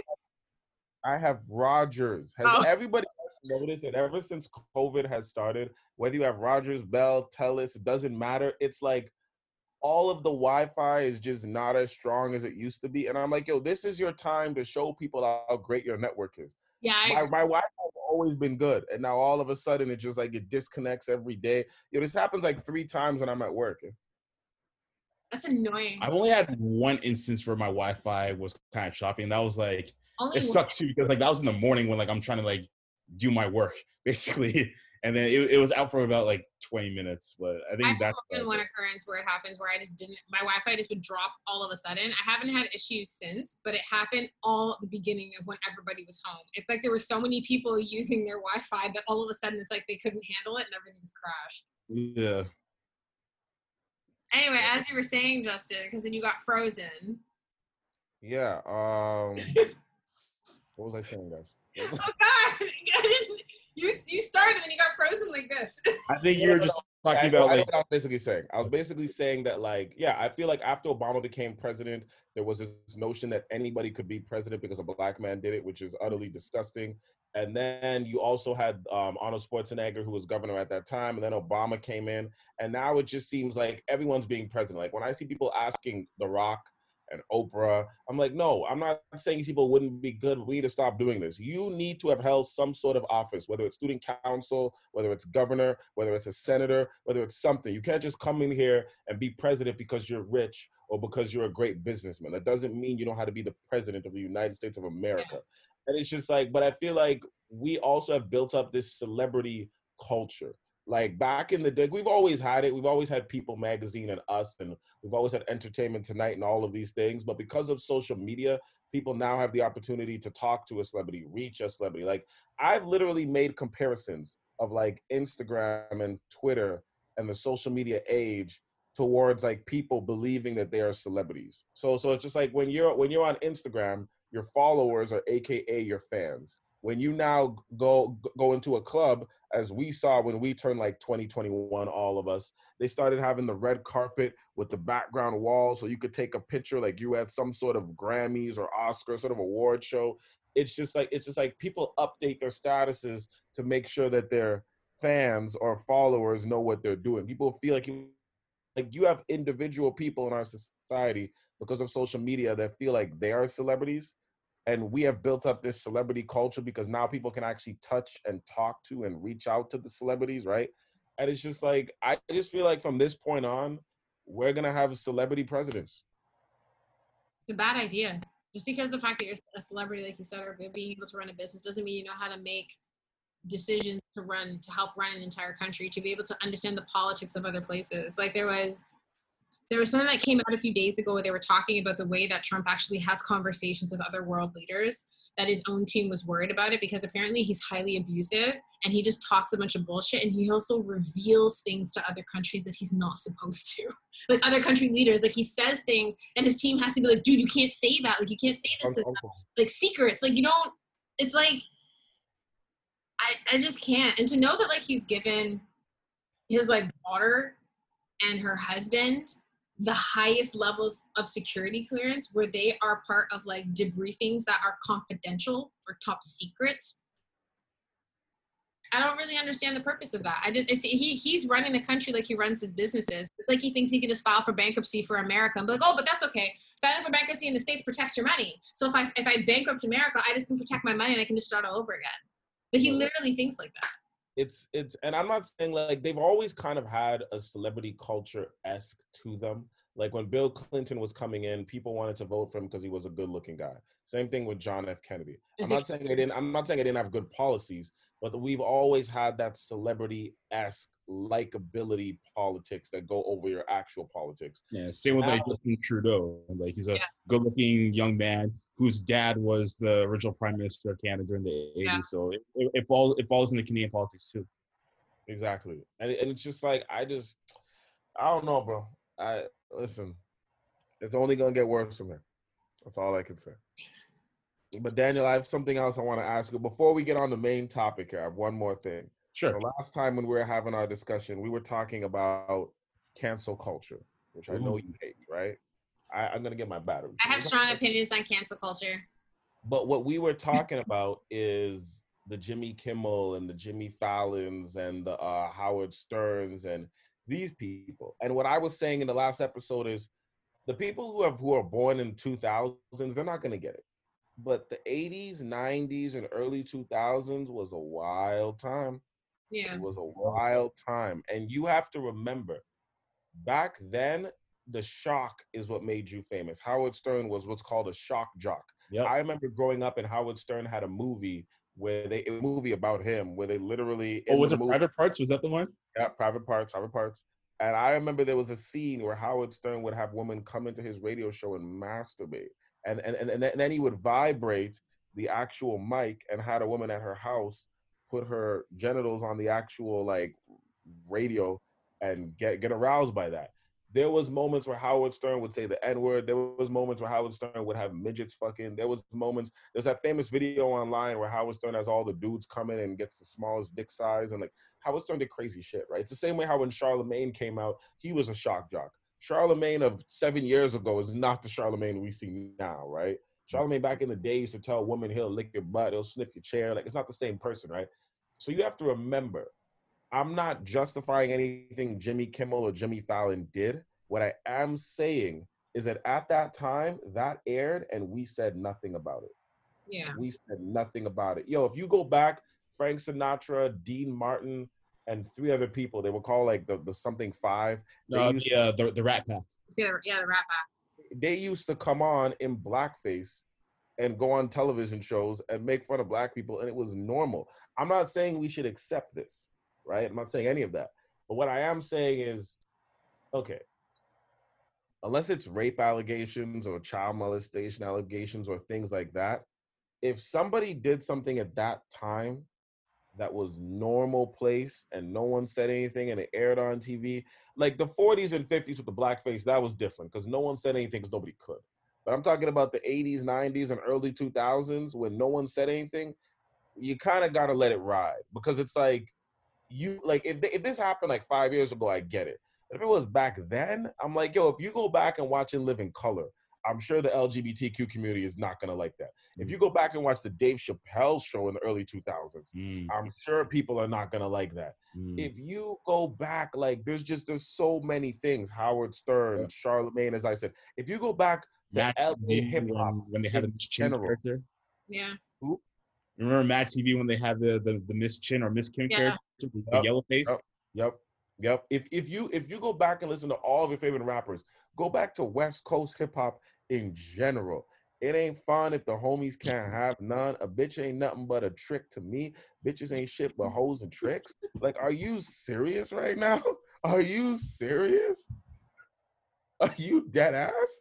Like, do you know the shit that used to? Oh my god. If, if- you if you go back to Christ. Cameron, Cameron, suck it or not. Suck it or not. If you go back to Mafia, Hey. slap on my knob. Slap on my oh Like, knob. Knob. Check it. Like, Like what? Ludacris. My for, for, for antecedent, I wanna like you. Are you crazy? Oh. You can't even go back. Khia, lick my neck, my back. Like, come on, bro. Like, so you have to understand Yeah, that. but as a woman, she may have more privilege in that regard to say that shit. Because now it's seen as women owning their sexuality in a sense. Of course, of course. But but like at this time, yo, shit used to fly. It was a wild mm-hmm. time. Nobody gave a shit. So it's like I'm not saying what they did was wrong. I'm not saying him doing blackface was wrong. But he did blackface in the early 2000s and nobody said anything. So obviously it was okay back then. If you watch White Chicks, yo, I remember when they were trying to redo White Chicks, and I kept telling you, no. Was it a redo or were they not- making a sequel? What? Weren't they making a sequel to White Chicks? They want to make a sequel, sorry. And I said, no, do not make a sequel to White Chicks. Because all you're gonna do is give white people the power to be like, well, if you're gonna do that, then we could do blackface. Let And white you know, all the Karens gonna come out and be like, "Oh, I'm offended by this. This offends me as a woman." Dude, Yeah, Karen's you- already offended that they they're called that Karen. Karens think that calling the Karen is racism. Yeah, it's a racial slur apparently. they, Now. they need to let white chicks sit where it sits and let it be what it is. Do not do not make a sequel. Let it sit. Like there's so many things that were I'm said. not gonna lie. I wouldn't mind if I saw like a parody movie called Karen and Karen, where it's like two dudes in like white in like white girl face. I'm not gonna lie, I'd probably see that shit. Or like something called the Karen and Becky adventure. Yeah, or like Karen and Susan, like Karen and Susan, whatever. It's just like, yo, I remember back in the early 2000s, there was so many movies about like a white suburban kid wearing grills and chains and be, be- being like a little gangster in his suburb and being accepted by the black people and just literally walking around doing blackface without the makeup Exactly. and we all laugh and accepted that. Yo, there's movies like like like like um like Revenge of the Nerds and Freaks and Geeks where Yeah. the nerd guy has sex with the drunk popular girl and then tells everybody and she was knocked out and we accepted that. Like Yeah. you know how many of those American Pie movies couldn't play in this generation? Like you have you have to like listen, if you weren't born And Nadia having you the cam on her and then she didn't know that she's being video cammed. Yeah. Like that, that that's revenge porn basically. Dog, if you if you didn't grow up in that time, and I, I I admit it, we were raised off rape culture. Oh, we were completely raised off rape culture. But if you didn't grow up in that time, yo, whatever happened in that time, just leave it in that time. Mm. That, that's my issue. Like, mind you, I'm not condoning what Jimmy Fallon and Jimmy Kimmel or any of these people did, but Mhm. I'm just saying, like, okay, we, we gotta have some sort of some sort of rule around this cancel culture because it's like, you know what I'm trying to say? That's just my opinion. So, oh, so I'll say this. I'll say this. So, when it comes to can- cancel culture, it's not really that productive, unless if we're talking about the extreme cases like R. Kelly or Bill Cosby or or Jeffrey Epstein, for example. Like in the extreme cases, sure, cancel the fuck out all of them because their their behavior still continues to this day, essentially. But when it comes to you know the Kevin Harts and and, and whomever, cancel culture is not productive because you're automatically judging and executing them without even giving them a chance for redemption or even acknowledging what they've done in the time since then. So like going to the Kevin Hart thing, for example, like there was a thing that people got mad about when he said how if his if this kid was gay, then he would disown him or or something like that. And you've seen that in a comedy skit. And this was something that he said back in 2011. Since then, he hasn't said anything remotely similar to that because he's now aware of his brand. He's also aware of the people that he works with are within that community as well, and therefore he has a heightened level of sensitivity to not say things within that context. So I, I'm a firm believer of if you have done, if you've done anything to rectify yourself of those of those wrongdoings since then, then you should be given some sort of benefit of the doubt that you that you now know better. And I feel like when it comes to Twitter and social media in general, we never want to give people that benefit of the doubt. We never want to give them for give them a chance for redemption. It's basically kill on sight the minute you do something wrong. It's almost like we're living in the medieval times where if you steal a loaf of bread, then your hand gets chopped up. And I feel like that is what ha- what the court of public opinion has now become within the social media generation. And it's a lot of people who are on message boards just being loud for the sake of being loud, for the sake of their voice being heard, because now they actually have a platform for their voice to be heard, and that's for better or for worse. And that essentially what cancel culture has come down to. Even the J. Cole thing that we were just talking about right now. How many people were willing to, to cancel this guy because he used the word tone to Yeah. describe, you know, how he felt about how Noname addressed him. Even though a day before that, a day, a day before all that transpired, J. Cole was your freedom fighter. He was your favorite rapper. He was a person who helped out the poor, et cetera, et cetera. But because of a disagreement that he expressed through a song, which he didn't say anything berating of a woman's, um, you know, whatsoever, he was ready to cancel. I feel like the problem is sometimes it's the wrong people that aren't being canceled. And like, if you're gonna talk about, you know, uh, a particular recording artist who says this and that about women or whatever the case may be, then there's a lot of people that should be canceled, including a Meek Mill, including a fucking whomever. You know, like let's just cancel 85% of the music industry if, if, if that's the case. You know what I mean? And I feel like a lot of these people aren't calling for them to be canceled unless if it's the extreme case. So when Kodak Black said how he wants to have sexual relations with Lauren London, you know, once she gets over her grieving of Nipsey Hussle, then that's when people came out the woodwork and say, yo, let's cancel him. Even though this guy's been saying problematic shit for the longest time. This guy is on trial for rape allegations, man, like and sexual assault allegations. But no one said anything let because the he maggot with bangers, Lie you know back in the day. So I feel like, and this is kind of what what you're kind of touching on, Justin, earlier when you said how some of the people who stand out as your biggest and brightest are are, are given little to no leeway if they do something wrong, but the people who are just shitheads on a regular basis, like, well, that's them, whatever, and they won't cancel or won't call to cancel unless it's something extreme. I remember way back in 2013, Rick Ross said something to the to the uh, to the effect of date rape, talking about putting a Molly in your drink, she didn't even know it. And people are ready to cancel him, but then like maybe like two months later, this guy comes out with another banger and we forget about it. You know what I mean? So I feel like when it comes to cancel culture, I feel like there needs to be, like you said, certain rules and parameters put in place and also how to go about it. But the, the problem is you can't organize a mob. Like a mob just has a mob mentality. And there's no organization and there's no there's no uh, there's no proactivity with mobs. There's only reactivity. So they only react to what they see without looking looking within the context of a situation. And I've often said this before, and I'll say it again to to my lungs collapse.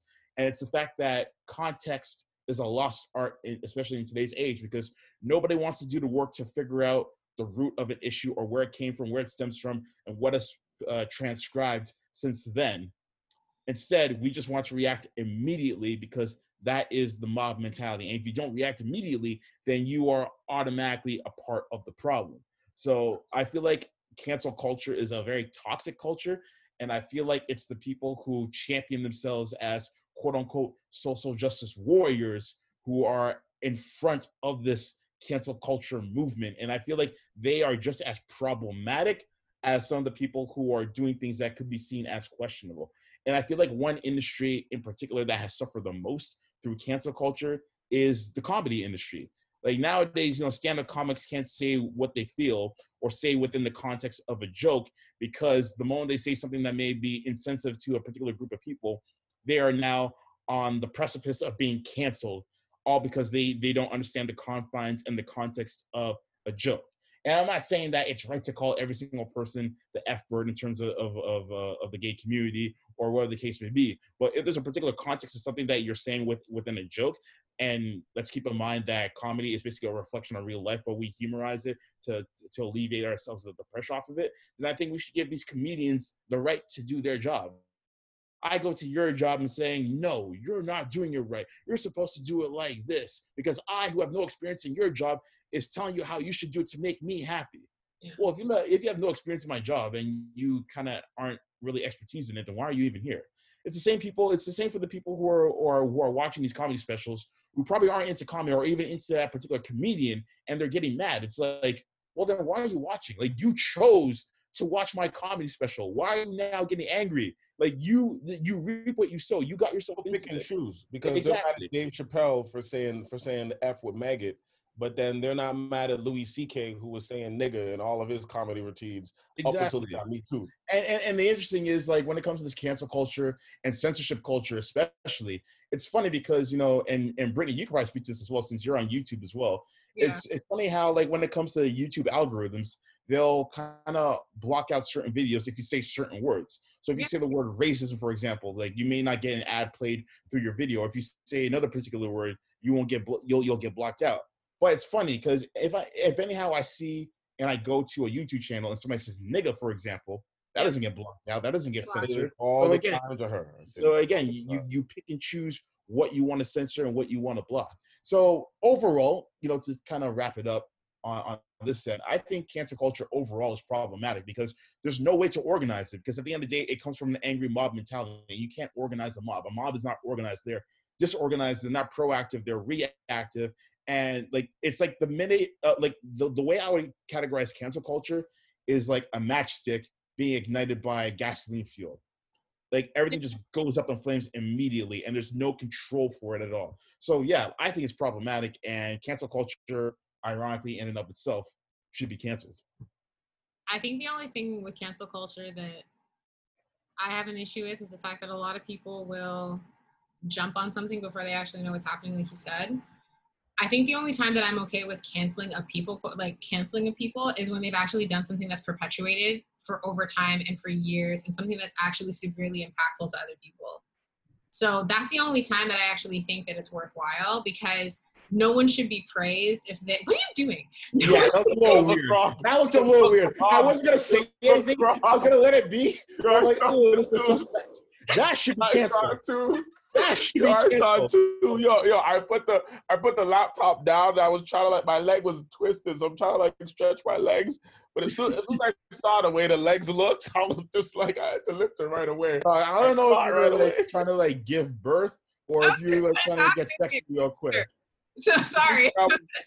like I was trying to skin myself out. I was trying to skin Yeah, out. I was ready for all those legs, man. Come on now. So I'm sorry. I'm go okay with it in that aspect of cancel culture someone like a Harvey Weinstein, Jeffrey Epstein, Bill Cosby, R. Kelly. I'm okay with that because, in all honesty, they were disgusting people, and to do that is just gross. So, like, I have no, I have no issue with that. Right. I think for me, when it comes to cancel culture, is when you mention the YouTube space, it's just because there are certain people in the YouTube space who are heavily problematic, but that, ironically enough, the YouTube algorithm actually favors them.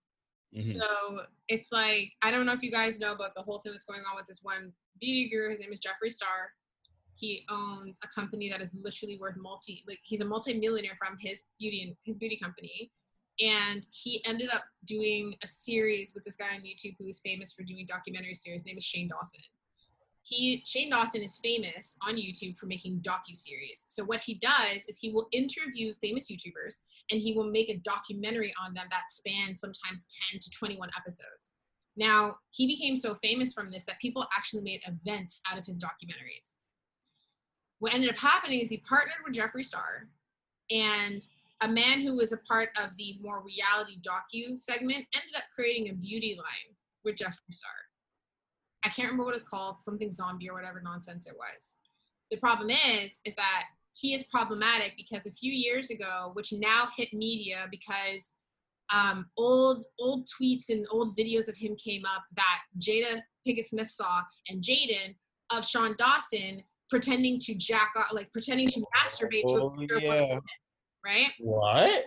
Hold on, I'm getting that. So Oh, I gotta get a charger. old, there are old images of Shane Dawson in front of picture of Willow when she did whip my hair back and forth of him Yeah. pretending to masturbate to an 11 year old. Okay. Wow. Okay. Oh. So then what ended up happening was is that Jada obviously didn't know that this had happened because she doesn't watch YouTube like that, and neither Right. did Jada and her son. So Mhm. when this came out, they lost their minds. They were like, "You did what to my 11 year old daughter when she was 11 years old? You thought that this was funny?" Yeah. I understand why she's mad. It's her child. I understand why Jaden is mad. That's his little sister. Yeah. The issue I have is Jeffree Star, going back to him quickly, he is notoriously known in the beauty community for thinking that he is able to do whatever he wants and say whatever he wants. He has openly used the term nigger to black people. He has openly said that he was going to actually beat up two black YouTubers, Jackie Aina and Shayla, saying that they were gorillas and making fun of them and saying that he would beat her down and actually like commit physical like abuse towards these two women Mhm. he is heavily problematic, yet he is still very famous on YouTube. The algorithm favors him, and it's almost as if he is never held accountable for what he has done. Mm. He still, till this day, thinks that just because he said sorry, that it's okay. But then it resurfaces that he sends these hateful messages towards these black creators. Yet, for some Marbles do it too. yeah, but then it's okay for him to be able to do these things. So you have Jeffree Star, who I believe should be canceled because his behavior has not changed. Mhm. I believe that he is a racist, but he still profits from his own racism because everybody loves him so much. Then you have Shane Dawson, who apparently in his past has had issues with small children, almost like he's a pedophile, but he is famous from being friends with Jeffree Star. And on top of that, it is known that he actually has said very sexualized things about children, but he's still famous Mm. and he's still well known. It's interesting to watch these individuals who have made themselves famous from literally talking to themselves, ultimately. Mm. And it's okay for them to have that behavior, but nobody wants to cancel them. was like, oh, but they'll learn from their mistakes. Oh, they did this. Oh, they, um, oh, they said that they were sorry. The fact that the behavior is still perpetuated till this day and that people are making excuses goes to show they haven't changed because even they keep doing what they're doing. I understand why people don't want them around anymore. Mhm. That that I understand. When it comes to cancel culture, like um, Justin mentioned, Jenna Marbles, Mhm. she had videos from when she first started YouTube ten years ago, ultimately doing a Nicki Minaj impression where people said she was doing blackface. Then she had a song that was based around um, if you were Asian, saying words that are I don't even want to repeat them, but like her saying things that were classified as being derogatory. it.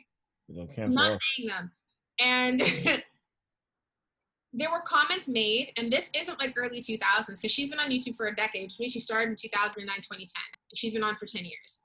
And people told her that saying these things was problematic, but she didn't think it was a problem. But now recently, Jenna Marbles has stepped away from her channel. Jenna Marbles' channel is like the fifth most watched in the world. Oh, wow. PewDiePie is number one. Pew- PewDiePie, he was the gamer dude. He is the Yeah. number one watch YouTuber in the world. Jenna Marbles' channel is fifth. That's that lets you know how her caliber of channel. You're like, holy shit, you're the fifth most watched channel in the world. Right. She stepped away from her YouTube channel, apologizing because she said she didn't think that when she did these things that they were offensive, but now she knows that they are. She's from Hamilton, right? I can't remember. So I think you're you're thinking of Nicole Arbour. That's the girl. from yeah, Hamilton. yeah, yeah. Jenna Marbles American. Yeah, probably right. But I actually think about Jenna Marbles and I say, I wish that when people brought it to her attention 10 years ago, that she actually took it for what it was and the problematic like nature of these things to actually address it then. She when I, I actually did watch her video, she seemed very sorry. Like she actually seemed like she was like heartbroken that people are still holding this against her. The mm-hmm. only thing I think it is is that I I appreciate the fact that she took it on herself. Like now that I've seen the video, at first I was kind of like, well, people brought this to your attention 10 years ago. Why'd you keep doing it? Right. my issue is is that it was brought to her attention she kept doing it now she's sorry and stepping away from a channel but it really is not really going to hurt her that much because her channel is still her channel is still trending so it, has, mm-hmm. it hasn't actually impacted her in any way i don't think that she should be canceled per se now that i've seen her apology and i understand that she is trying to be better from it because that's actually her trying but in regards to Shane Dawson and Jeffree Star, those two are they're sick. Like they mm-hmm. actually don't deserve the success that they do. Like I'm disgusted to even think that, especially when I heard the fact that he fetishized Willow at the age of 11, that freaks me out Yeah. because she was a kid. Yeah, okay, she's an adult now, but Right. Like I think the difference when it comes to the Jenna Marble girl is that in 2010 there wasn't an outrage against anti-black racism in that regard. Fast forward to 2020, now Yeah. especially in this outspoken era that we're in. So I think that's what that's where most of her remorse comes from because now she knows that it could possibly affect her in terms of viewership and what have you. So yeah, I don't know the girl that well, but like on the on the outside looking in, it it sounds like that's where you know her remorse is coming from. So maybe maybe you're right. Maybe is she- maybe she's genuinely resourceful, but just from the outside looking in, that's what it appears to be. Yeah. And if we are talking about cancel culture as a whole, like if they're if if you're really about cancel culture and canceling things that are deemed as negative towards our society, then let's cancel anti-black racism. Let's cancel Agreed. police culture. Let's do that. If you really want to cancel something, cancel those two things. And But it- again, it only aligns with certain people's beliefs when it comes to cancel culture. They pick and choose what they want to cancel. that's like That's why too much. culture is problematic. This is why they're going around and they're pulling all the episodes of Golden Girls and this and they're changing all they removed that community Aunt Jemima and Uncle Ben's and I'm happy they're doing this, but it's like, why don't we just change systematic racism? Exactly. I'm happy you're changing all of this stuff. It's about time. Yeah. But why don't we just stop systematic racism? Let's stop racist. Let's stop the militarization of police. Let's stop the fact that police presence is so high in black neighborhoods. Let's stop defunding black neighborhoods. Let's stop defunding their schools. Let's actually offer the black schools and the black neighborhoods actual proper funding. Like, why are these things being ignored, but yet we're doing all this small stuff and around it? But we I'll tell you why. I'll- I'll tell you why. around the country. That's why. It's because they're gauging people's interests. They're ga- they're they're doing all these initiatives to see where the level of satisfactory is going to come from. So if black people say yes, finally things are changing, then that's where everything's going to stop and it's going to go back to status quo. But if black people like like what you're saying are no, we want to see more. That's when you see more and more of these of these coming up. We're gonna we're gonna change Uncle Ben. We're not happy. We're gonna change Aunt Jemima. We're not happy. We're gonna change the name of of all these sports teams that have racial, racial connotations, including the Cleveland Indians and the Washington Redskins. We're still not happy. It's like fuck. What do you guys want? We want reform. We want society reform. So until society reform actually happens, black people are going to are going to, for the most part, be dissatisfied with whatever changes are happening in terms of what has been known as the status quo in terms of imaging and what have you. Even if we see an influx of, you know, black actors and what have you, or actors of color in general, take on more leading roles and more blockbusters or whatever the case may be, it's still not going to be enough as long as black people continue to air out the fact that it's not enough. And eventually, you're gonna hear black people not.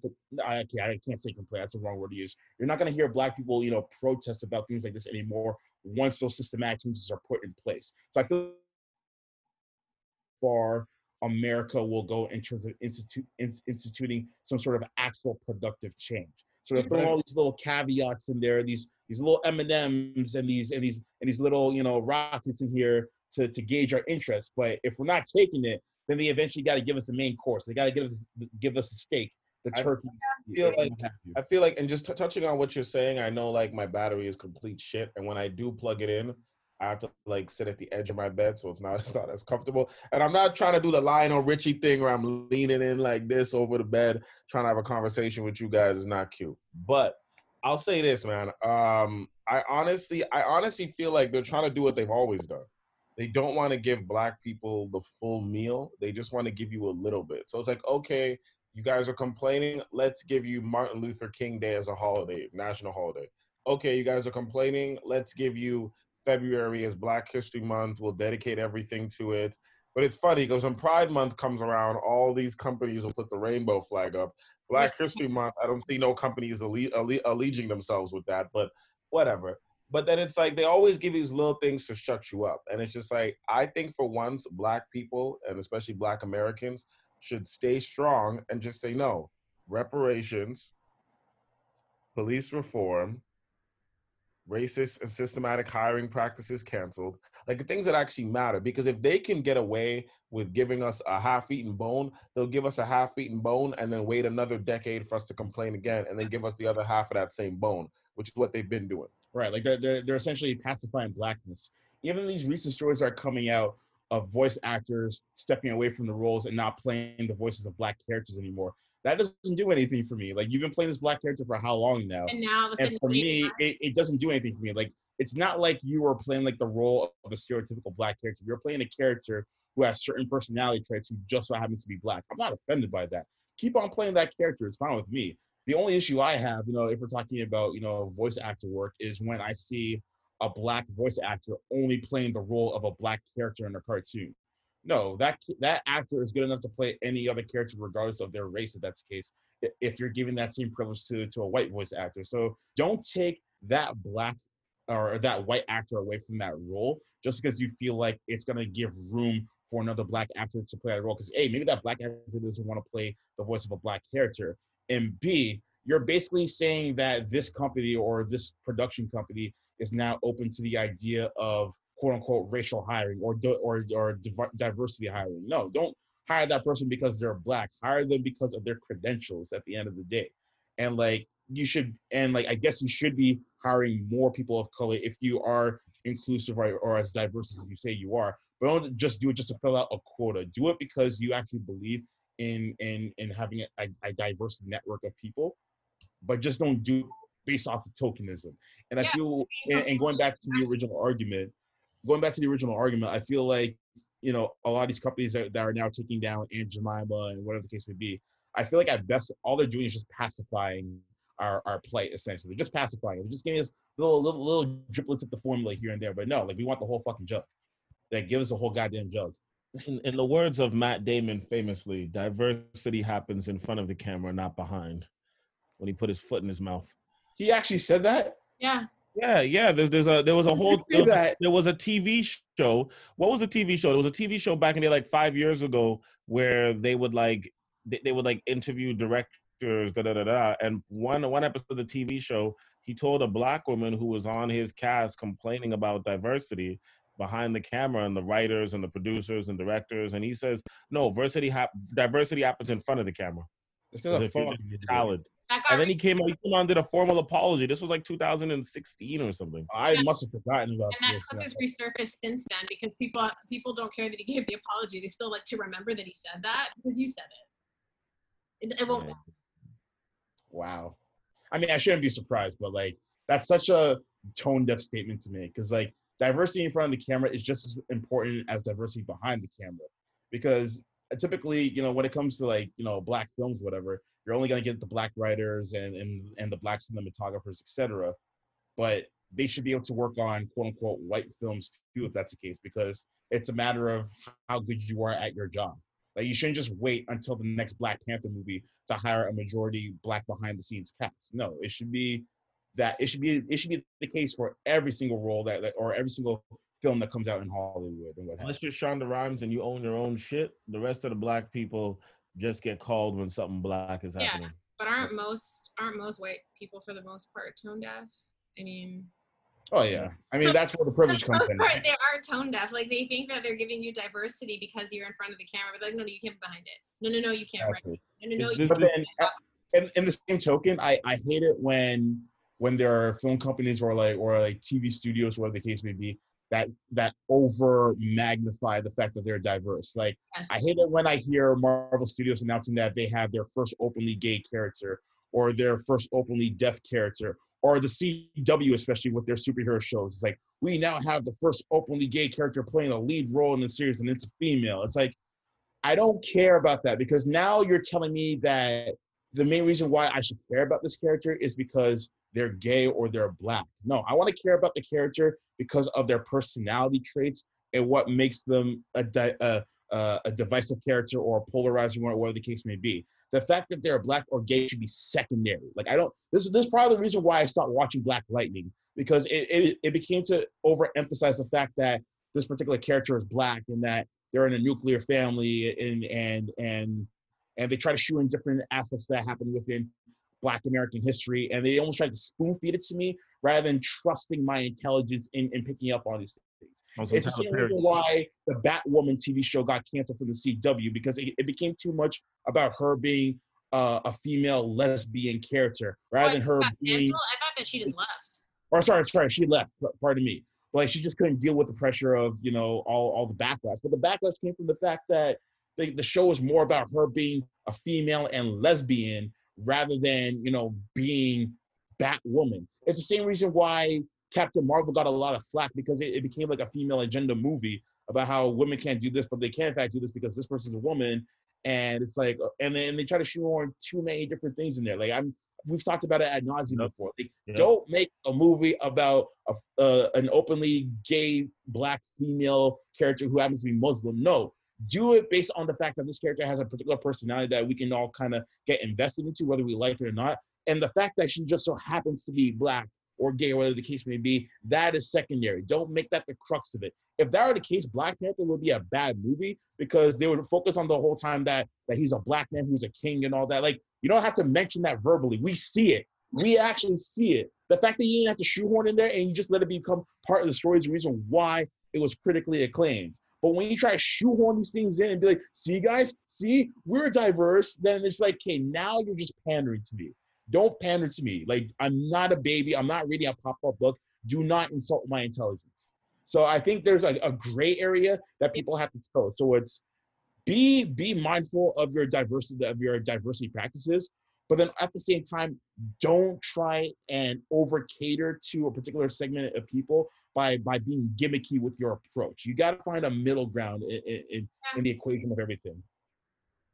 No, I agree with you. And speaking of speaking of pandering, uh, our friend Jada on Red Table Talk Let's get it.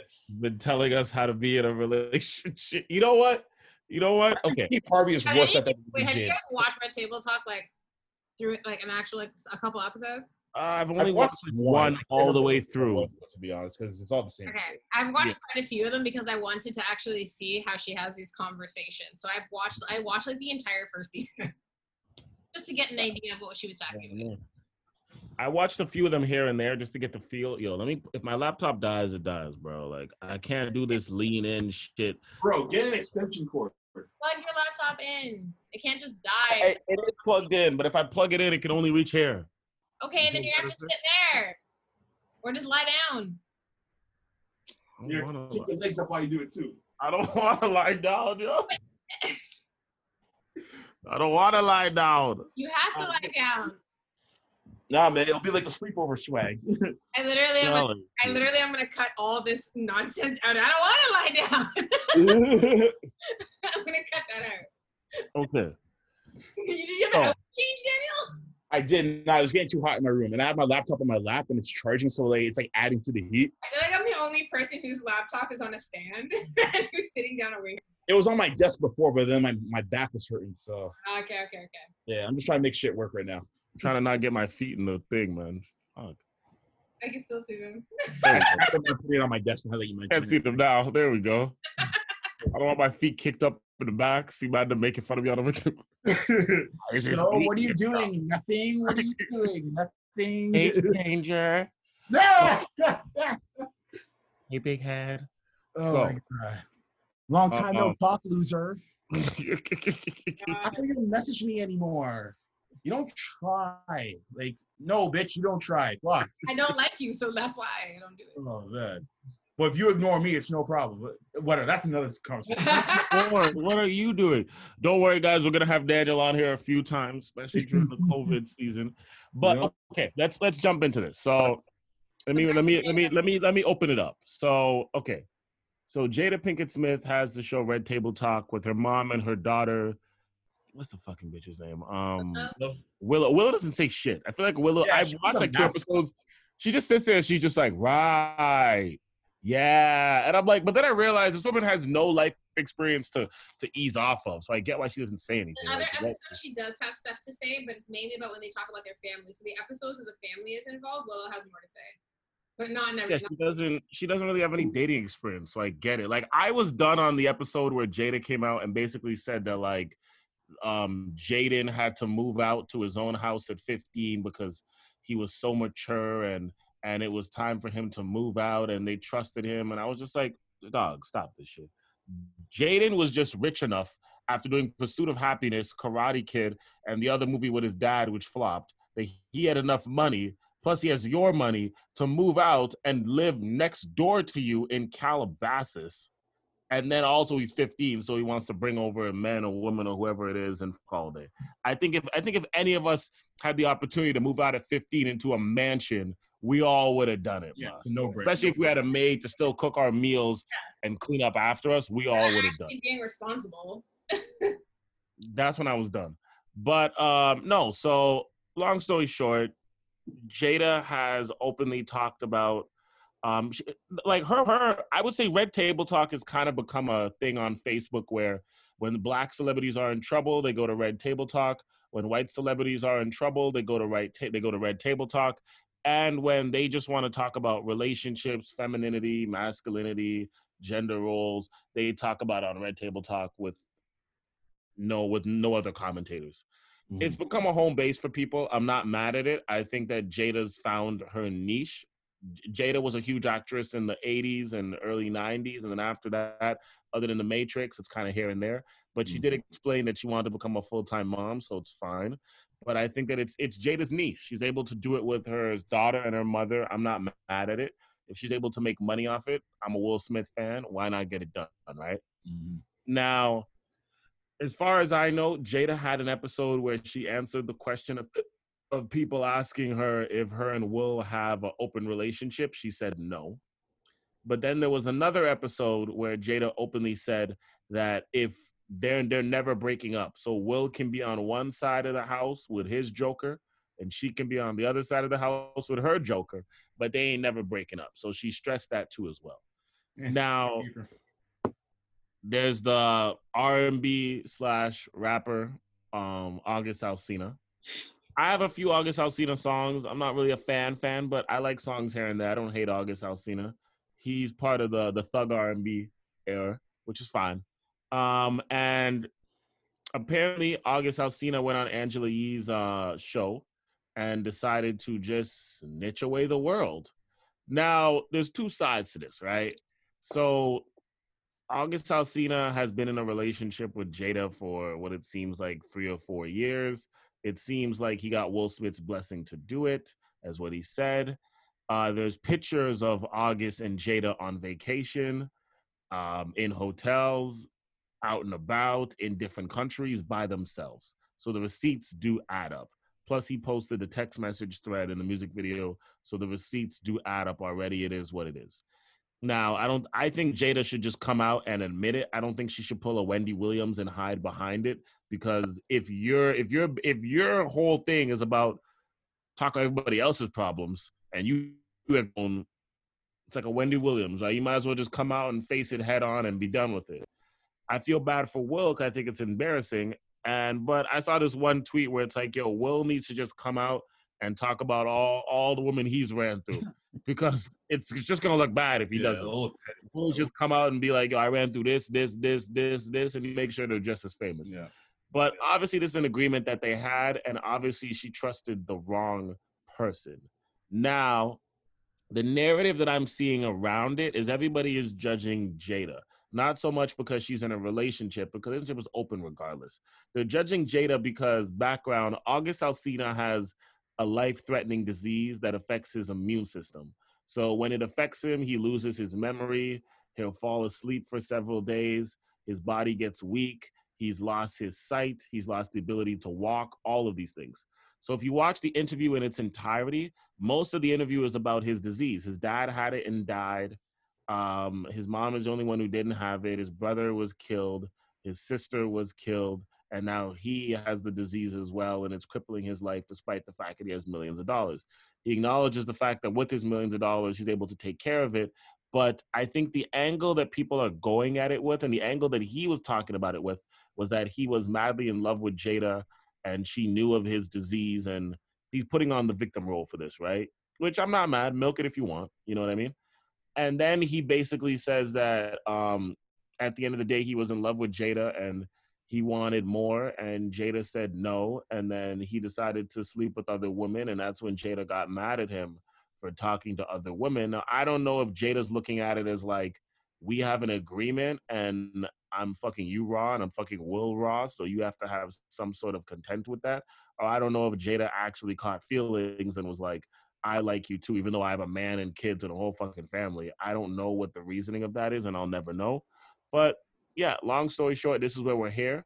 The man said him and Jada broke up three years ago, and he hasn't had sex in three years. And I was like, bro, what type of what type of shit does Jada got? I thought Erykah Badu was like that person, but I guess Jada is too. Let it ride on. Um, yeah, man. To be honest, that's that's basically the recap of this whole entire shit.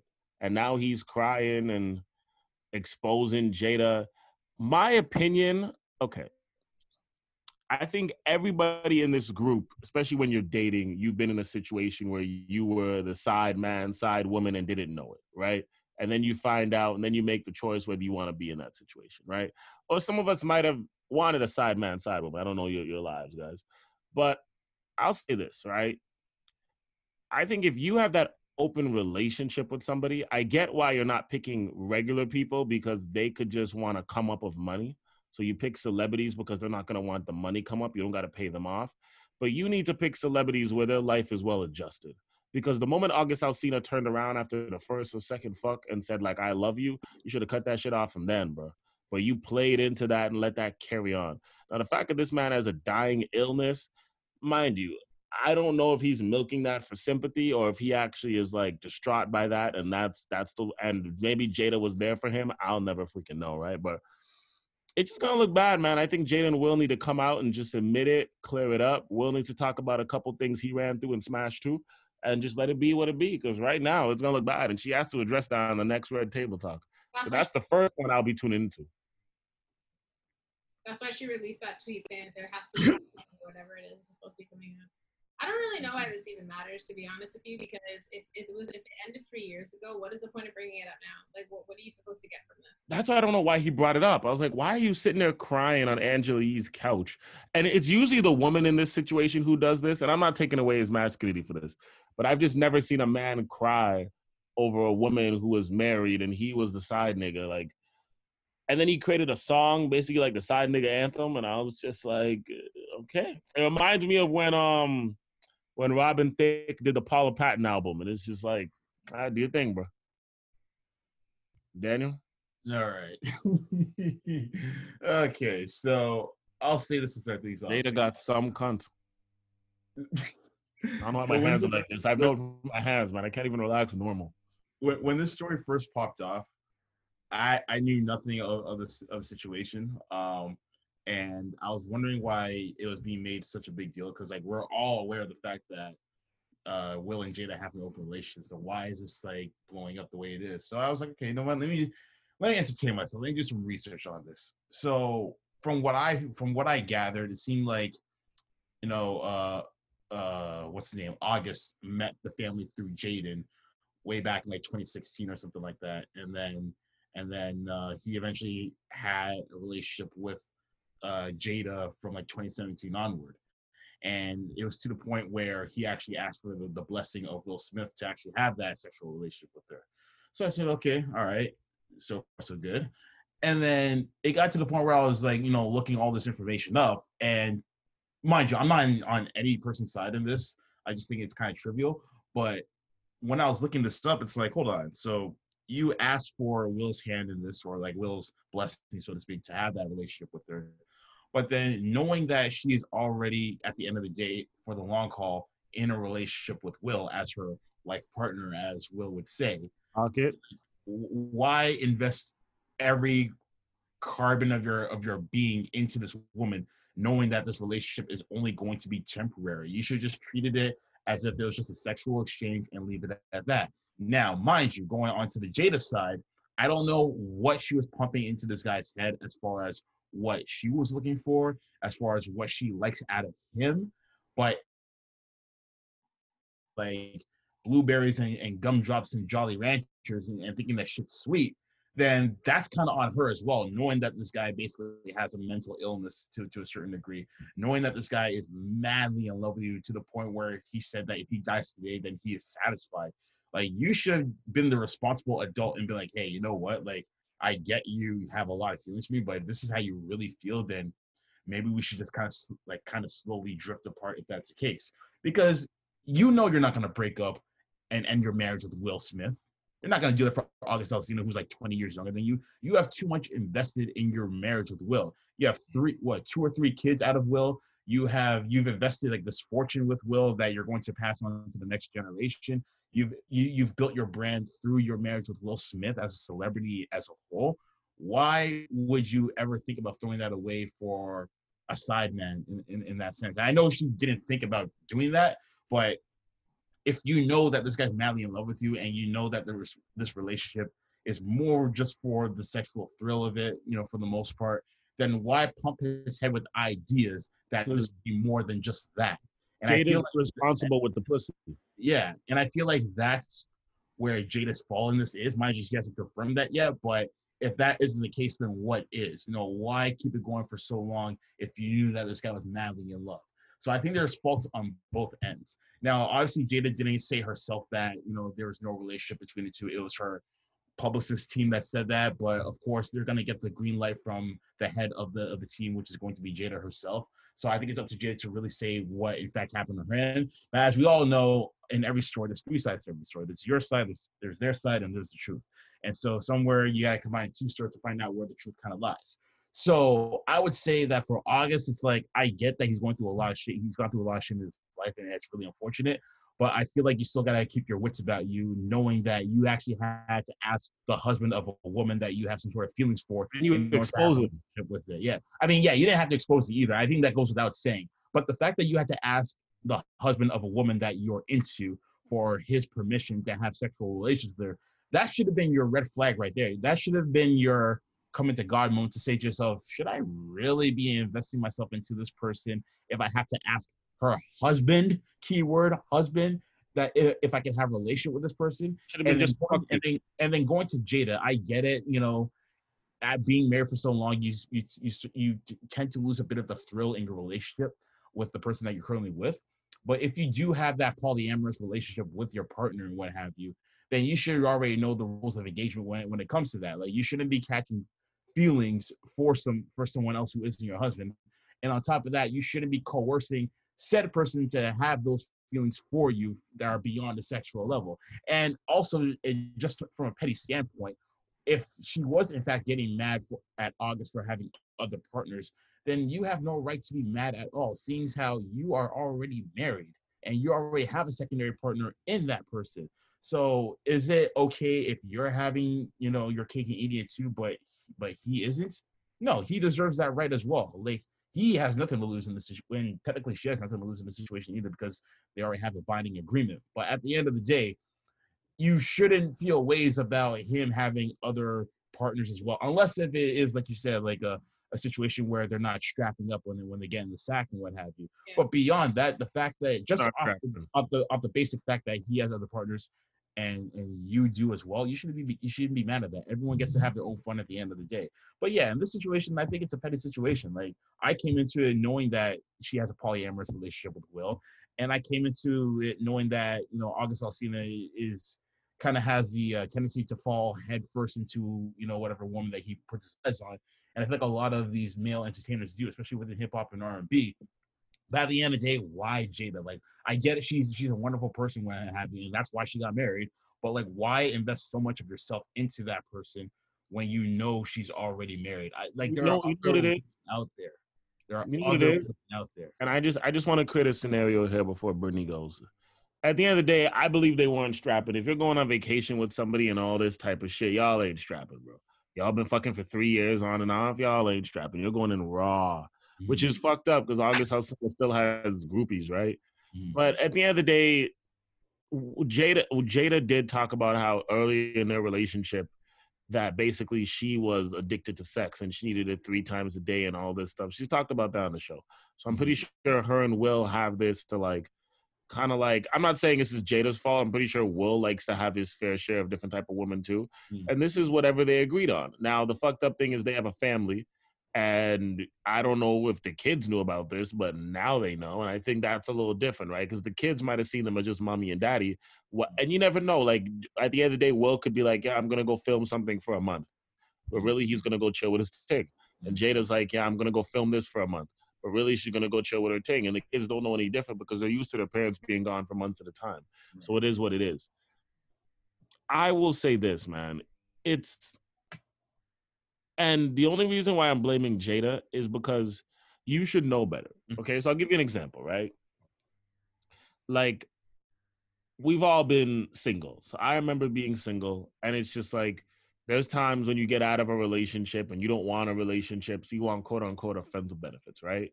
And Daniel, you know where this is going because in a male gaze, it's always a situation of like, we meet a woman, we tell her exactly what it is, we don't lie. We're like, yo, I don't want a relationship. This is what I can offer. This is what I can do. You put it on the table, unless you're a fuck boy, then you lie and then tell her later. Mm. But you put it on the table, the woman has the choice to say yes or no. Most times the woman says yes. And then lo and behold, months down the line, it's like, what are we? And it's like, I told you we're nothing. This is this is it. Oh well, well, I want more. And then it usually ends. And as you get older, you realize that that situation never truly works because there's always one person who's dickmatized or pussy pussytized, or there's one person who just wants a relationship to fulfill something in their life, whether it's whether it's providing something for their friends, family, culture, religion, or for themselves. And that person will say yes as a way of getting into that situation, but that's not necessarily what they wanted. And that, that that's a tale old tale, right? Mm. And it's just like at Jada's age, at Jada's situation, 48 years old. she should have vetted that. Mm-hmm. You gotta vet that. Like, there's dudes out here who ain't vetting shit, and there's girls out here who ain't vetting shit because they're just like, yo, I like you. If you end up, if you end up catching feeling, that's on you. I'm gonna get my pussy. I'm gonna get my dick, right? But Jada being in a relationship, a commercial relationship, a foundational relationship with children, where she has a show about her relationship, nah, fam. You should have vetted that. I'm sure Will Smith had vetted it because none of his women have ever come out. You see what I'm trying to say? Like, you should have vetted that. The moment that you saw him attach any type of emotional situation to you, the moment that he started pillow talking about, oh, what if me and you were together, or what if this, you should have cut that off from then. Mm-hmm. You should have vetted that. But obviously, when those situations happen, it seemed like you fed into it and you helped him with his insecurities and you talked to him and you basically turned him in love with you Mm-hmm. because he talks about many times how he would talk about his situations with his medical illnesses and Jada would like feed into it and give him help and I'm just like that wasn't your role. Your role was to fuck that nigga and go back home. Mm-hmm. Yeah, And you couldn't do that. You you you you caused it on yourself. You should have vetted that, man. You're too old to not be vetting that. Mhm. Brittany?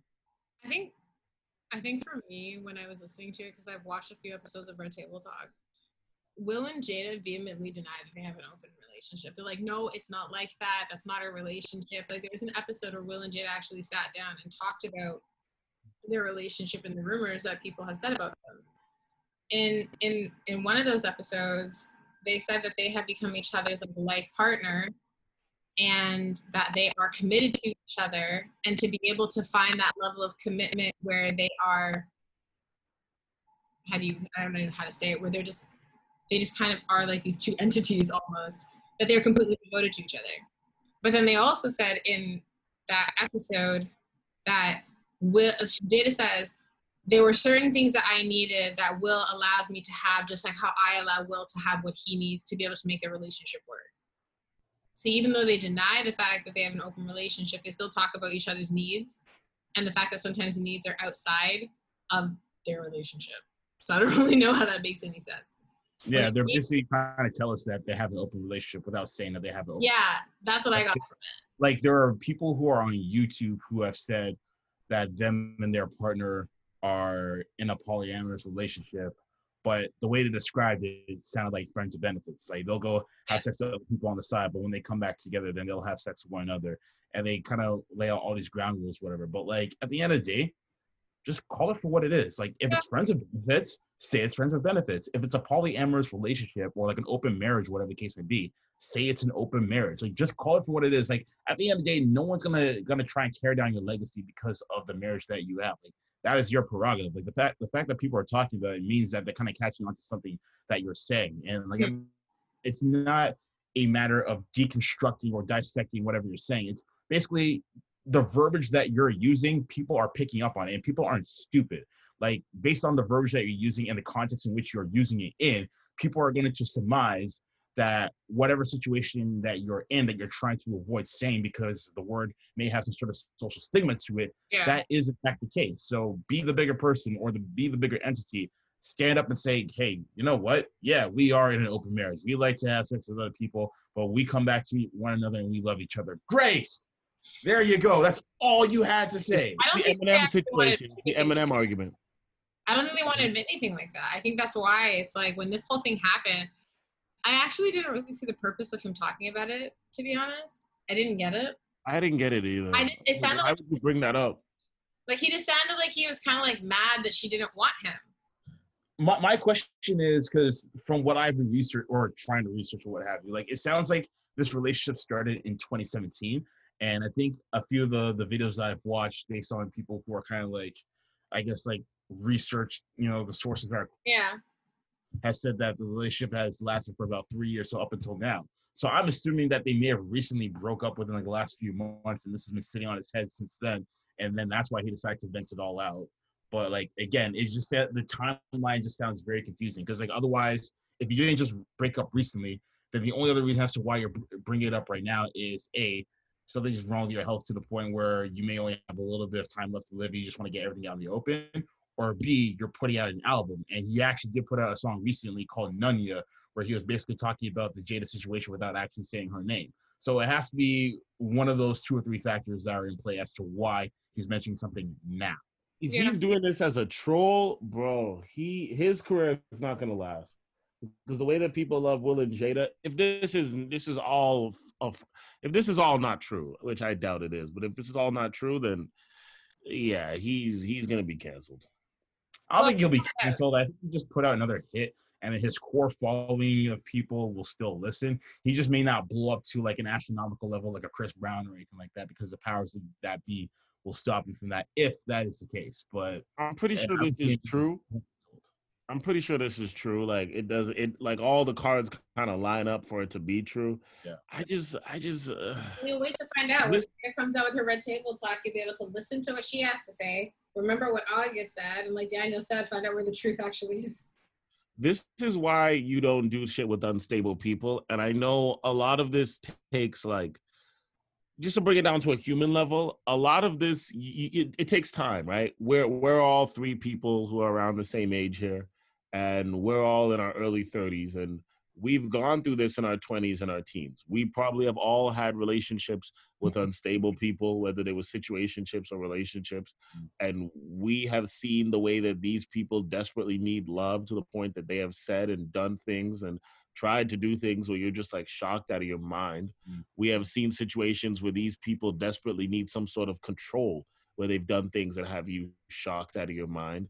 And we've learned the tendencies of these people and when we see them again on other people we walk away right? It's just you it's hard to have a relationship with somebody who doesn't have a good relationship with themselves. Yeah. that's the way to put it right? I'm not saying unstable as in something's wrong with you. I'm just saying it's hard right? I've had relationships with women who are insecure and they will do crazy shit.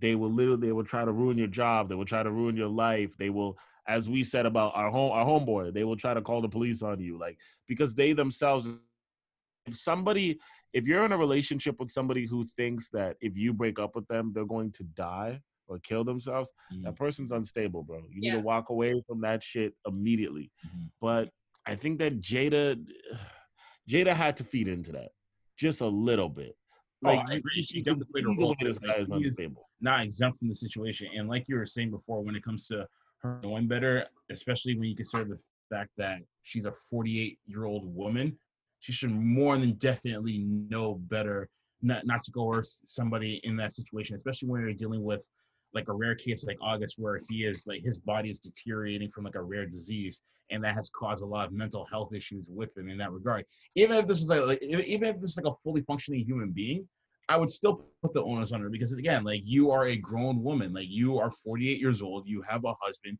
you have three kids, you've amassed a successful career, and you've had a ton of life experiences. I mean, I even and this just popped in my head right now. Actually, one of the videos I was watching while I was doing some research, research on this, like you go back into pumping ideas into his head. She says how there's a gap that August filled in her heart that was that was once placed in there by Tupac.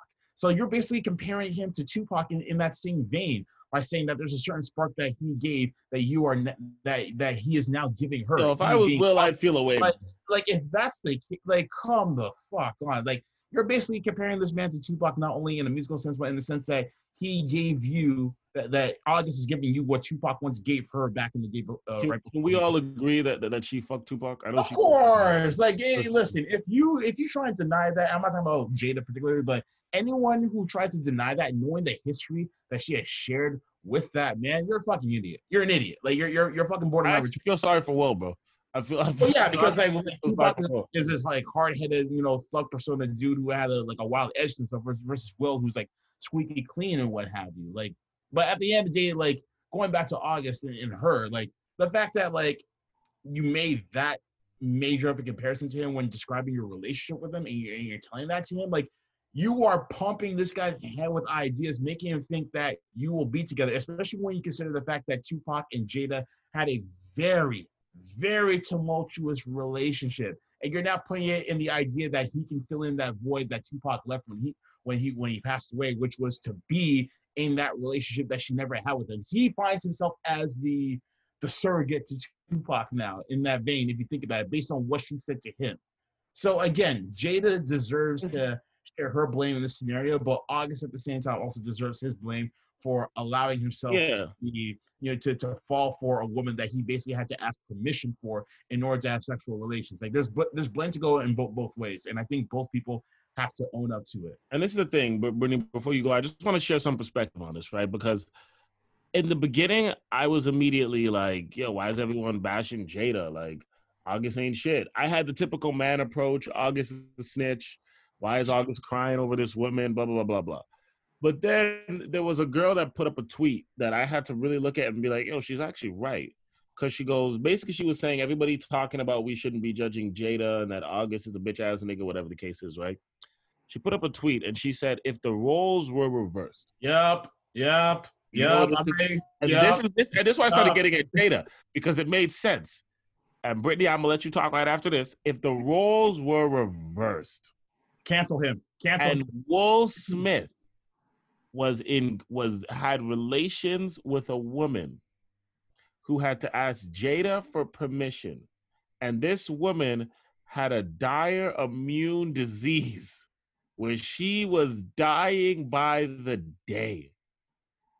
And she came out on a national television show and talked about how she was in love with Will Smith, how Will Smith led her on, and how she's dying and is decrepit because of her disease and is losing her sight, her ability to walk, her ability to taste and feel. Woo! Woo-hoo. You know, they- would actually Will Smith would be canceled right now. not only would he be canceled, but they would put him Immediately in that- they would put him in that predator category. Maybe Oh not my the- maybe not to the extent of a, of an Epstein or a Weinstein or, or a Cosby, Yeah, but they would definitely put him into that category. Only reason why they wouldn't have put him in that in that echelon of those guys I just mentioned was because it was a consensual relationship between Will and said person. But they Will- would look at Will as like he ain't shit. They would Oh talk yeah, about of course, all the other relationships he had in his life. of course, of course, of course. I'm not, Yeah. I'm not disagreeing with that at all. I'm just saying he wouldn't be put in the same echelon as the Weinstein's, whatever. But they would consider him to be a predator in that regard. They would consider him. They would consider him predatory. Because I know someone's gonna come out and say, "Why are we all bashing Jada or two black men shouldn't be bashing a black woman?" But when that black girl put up that tweet, and I had to think about it, Yeah. and I was just like, way around. Yeah. It would be Will is taking advantage of this younger woman because mind you, August Alsina's only like 25 or some shit. Nah, nah, he's uh 27. 27. It'll be Will would taking advantage of this younger woman. She had a disease. She wasn't mentally in the right space. He was sexually taking advantage of her. Jada didn't say, oh my Yeah. God. So, Brittany, I just want you to talk after that piece. Because when I thought about that, I was like, Yo, we should be getting at Jada then. But to be fair, I feel like from what I've been reading, what I've been hearing, I feel like a lot more people are getting at Jada Oh, than course. August, Oh, of which is surprising to me actually. Because if you bash a black woman for anything, then you know you're canceled immediately, right? Even if what you're saying is not bashing, but you're actually saying the constructive truth of the matter. But Oh, all fact. honestly, when I saw when I saw what came out, I actually didn't even have an opinion. Um, I saw the fact. To me, it was Jada is a grown woman. She made a choice to be able to get involved with somebody, and that person decided to come out and talk about it. So that's on you for getting involved with that person because you're the one who made that choice. So when it comes to him, at first I was just like, why are you talking about this now? I was like, this is unnecessary. But then I flipped it and I was just like, oh, well, you chose that person, Jada. So this is what happens if you don't actually think and process that choice. I don't really want to. I don't really want to bash either of them because this is the type of situation that nobody actually knows what happened. No one knows what discussion happened between Will and August. No one knows what happened with Jada and Will. No one knows what happened with August, truthfully, and Jada. So no one really actually knows what happened in that entire scenario, except the fact that this guy is saying, I was in this relationship. I really, I, I pretty much fell for her, and then she ended it, and, and, like it makes me upset. Then you have Jada, who is pretty much denying that she ever had an open relationship with Will, and that she didn't even really confirm or deny anything to do with August. It was just the the cryptic tweet that she put up. So, for me, I think that the tweet that Justin is talking about is true. If the roles were reversed, this would be a complete this this, this would be trending on Twitter. It would have people saying, "Oh my God, I can't believe that Will would do this. He's disgusting." All these different things. That double And- standard will kick in real quick. That's what I was gonna say. It's a massive double standard. Now, when she releases that video on Red Table Talk, will I watch it? Most likely, because I want to hear what she has to say. Because we are talking about it right now. Because I'm gonna want to know. Um, but in all honesty, I don't have any judgment to either per- person. Like, I don't know. I, I actually don't. And the reason I don't is because I don't really think that I have the right to be able to be like, well, Jada should have done this, and I don't think I should be like, August, you shouldn't have said anything. Do I think that it was worth saying anything? No, I don't, because I don't. I don't see the purpose. Do I think that Jada probably made a poor mistake? If it's true, definitely. Because, like Justin said, and like you said, anyone that Will has had any relationships with have never come forward, probably because of the fact that they have no reason to. And he probably took care of it better than Jada did. But I agree, it's a complete it's, it's a complete double standard because if the role was reversed, Will Smith would be getting dragged right now. Everybody, all black women on black Twitter would be losing their shit. Oh, for sure. They would they would take as we said earlier, right? There's certain people when they see you as being better than Yeah. whatever the norm is in black society, Mhm. they have higher expectations for you. And Will Smith is definitely one of those people. I didn't curse in my raps. Mhm. I did family movies. The only time I ever seen Will Will Smith curse was in that scene at Bad Boys when he's talking to to Martin Lawrence's daughter's boyfriend, right? Oh yeah. other, other than that, I've never seen this guy curse. So it's just kind of like they already have him on a high pedestal. They would take him Yeah, down. and Will and Jada are relationship goals. Exactly. A lot of black women. Yeah, oh like I don't want It's man like them. like they are the black love hashtag, basically. Yeah, they are. They are. They are the Yeah, pit- because- epitome of it. It was it was Jay Z and Beyonce until we found out Jay Z cheated. It was Will and Jada until this, and now the only one left is just Barack and Michelle. Yeah, basically. that celebrity trio that that black women hold on to, right? Yeah. I don't know. I just honestly, I think I think honestly, I think that people just care too much. I I really don't give a shit, but if we got to talk about something, No, I'm not saying I'm not saying that I'm not talking about it. I'm just saying that I think that everyone else cares too much. Because her having an open relationship, how mm. does that impact you? not at all. Yeah, I having think to have a relationship. Not, I'm not even talking about necessarily you guys. I just mean everybody else. Right. Everybody wants to have such this strong opinion about a relationship that they're not a part of. And Right. you know what the joke is? It goes If back to you celebrity did, culture. If it is real and it's been going around as a rumor, just admit to it so people can stop talking about it. It goes exactly. back Like, to celebrity culture, and half these people that are that are, I guess, judging it to a point. It's just like, bro, let's because if we dig into your history, it's like how many baby daddies, how many baby mamas, or or you know what I mean? Or if we Yeah. go into like, or there's younger people judging it, and then we're just like, but all your brothers ain't your full brothers. All your sisters ain't your full sisters. So it's like, what are what are we really looking at? But then again, we're not on the the, the podium, right? right. Yeah. And like like I was saying at the beginning, it's just like when when the story started, you know, making headlines and what have you. I'm just like, we know that you know Will and Jada are in this open relationship or this alleged open relationship and what have you. Like why like why are people like clamoring clamoring to it now? And then I got into the details of it. I'm just like, okay, okay. So I see the minutia of it. Uh, there's some irresponsibility being played on, on on both sides. But nonetheless, I still feel like it's it's it's very petty to say the least. And and you know what we're talking about, so hey, maybe we're contributing to it. But like nonetheless, it's it, it's it, it- it's social media being the police of what gets to be said and what doesn't get to be said once again. You know what I mean? It it, it Mhm. comes into you know, it goes into the rules of cancel culture. It goes into the rules of being a social justice warrior and what have you. I think that's what it all stems from. It all stems within that same pinnacle and that same paradigm. And this story is no exception to it. I'm just the only thing that's surprising to me about this and and, and, all of it is the fact that more people are coming for Jada than they are in August. And I think it's only because I think it's only because of the fact that August has these rare conditions that he's going through as far as his, as far as his body, on top of the um, the mental health and what have you. I think that's the only reason why. But Yeah. this for anyone else who was functioning and able-bodied, at best it would be split. But you wouldn't see this overwhelming amount of people coming for Jada. It wouldn't This even be rare. Everybody would be like, "Yo, you should be happy you even got into Jada. Why are you complaining?" That's Right. exactly what everybody would be saying. They'd be like, "You should be happy your young ass even got in there. Why are you complaining?" Dude, dudes would dudes would have had so many comedical memes about Yeah. like this guy gets into Jada and complains. What's Yeah. wrong with this guy? Like it would have been going Yeah. So you're a side man. Know your place. Like, kind of- yeah, like like they would have had they would have had his face of him crying and be like, Yeah. "Fine, because like you know Um, you go you, you go back to the J. Cole Noname situation, and most people are coming for the for the next J. Cole, despite all the evidence that proves that what he was saying was his interpretation of the situation. But again, we don't like context. So like if that were to happen to J. Cole of all people, who was probably arguably the most well liked, at least one of the top five most well liked rappers of all time, just well liked, not never mind lyrics or anything, just well liked, like people like him. Yeah. And if that were to happen to him, like for him to do a heel turn like that, supposedly, then who's to say that the same thing can't happen to any, to anyone else? You know what I mean? Like in that situation with Jada, who didn't have the conditions that August has. I, I will say this just just to see the foreseeable future. I, I don't think this is going to end anyone's career, mainly because the Smiths empire is 90% based off Will Smith. yes. It's 90% based off Will Smith. And mind you, I, I I know that Jada took a back seat so Will could have a career so she could raise the kids. So I'm not saying anything about that. But But, Jada's actually expressed her disdain for Will Smith at times because of the fact that Yeah. That she had to play second fiddle to him. She did, she did. But I'll agree that like the Smith empire is 90% Will Smith.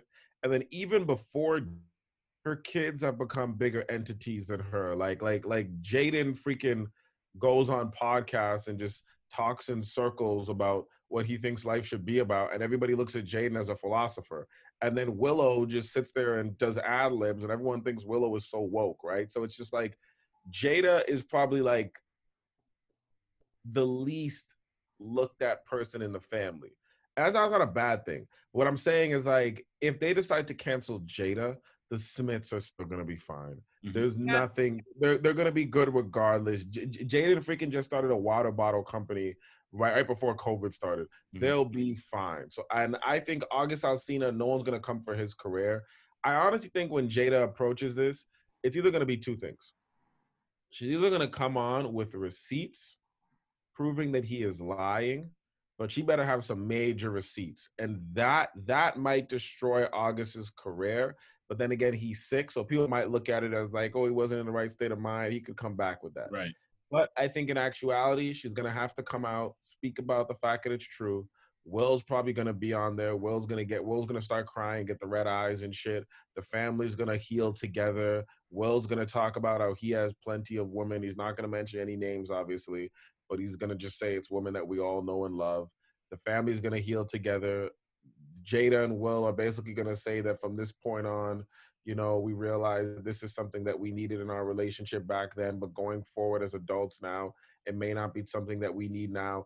Me, me and me and Will are now going to rediscover each other, and that's gonna be the fucking end of it, bro. And then she's gonna go on to the red table talk again. Know, this guy actually said that he would die a happy man knowing that he experienced what he went through with Jada. Like that's Yo, I that's thought he's not even 30 and he's saying that, man. That is insane. Like I don't know. Crazy to say. I thought Erykah Badu had like the best, the best crotches in the game, but Right? I, am sorry.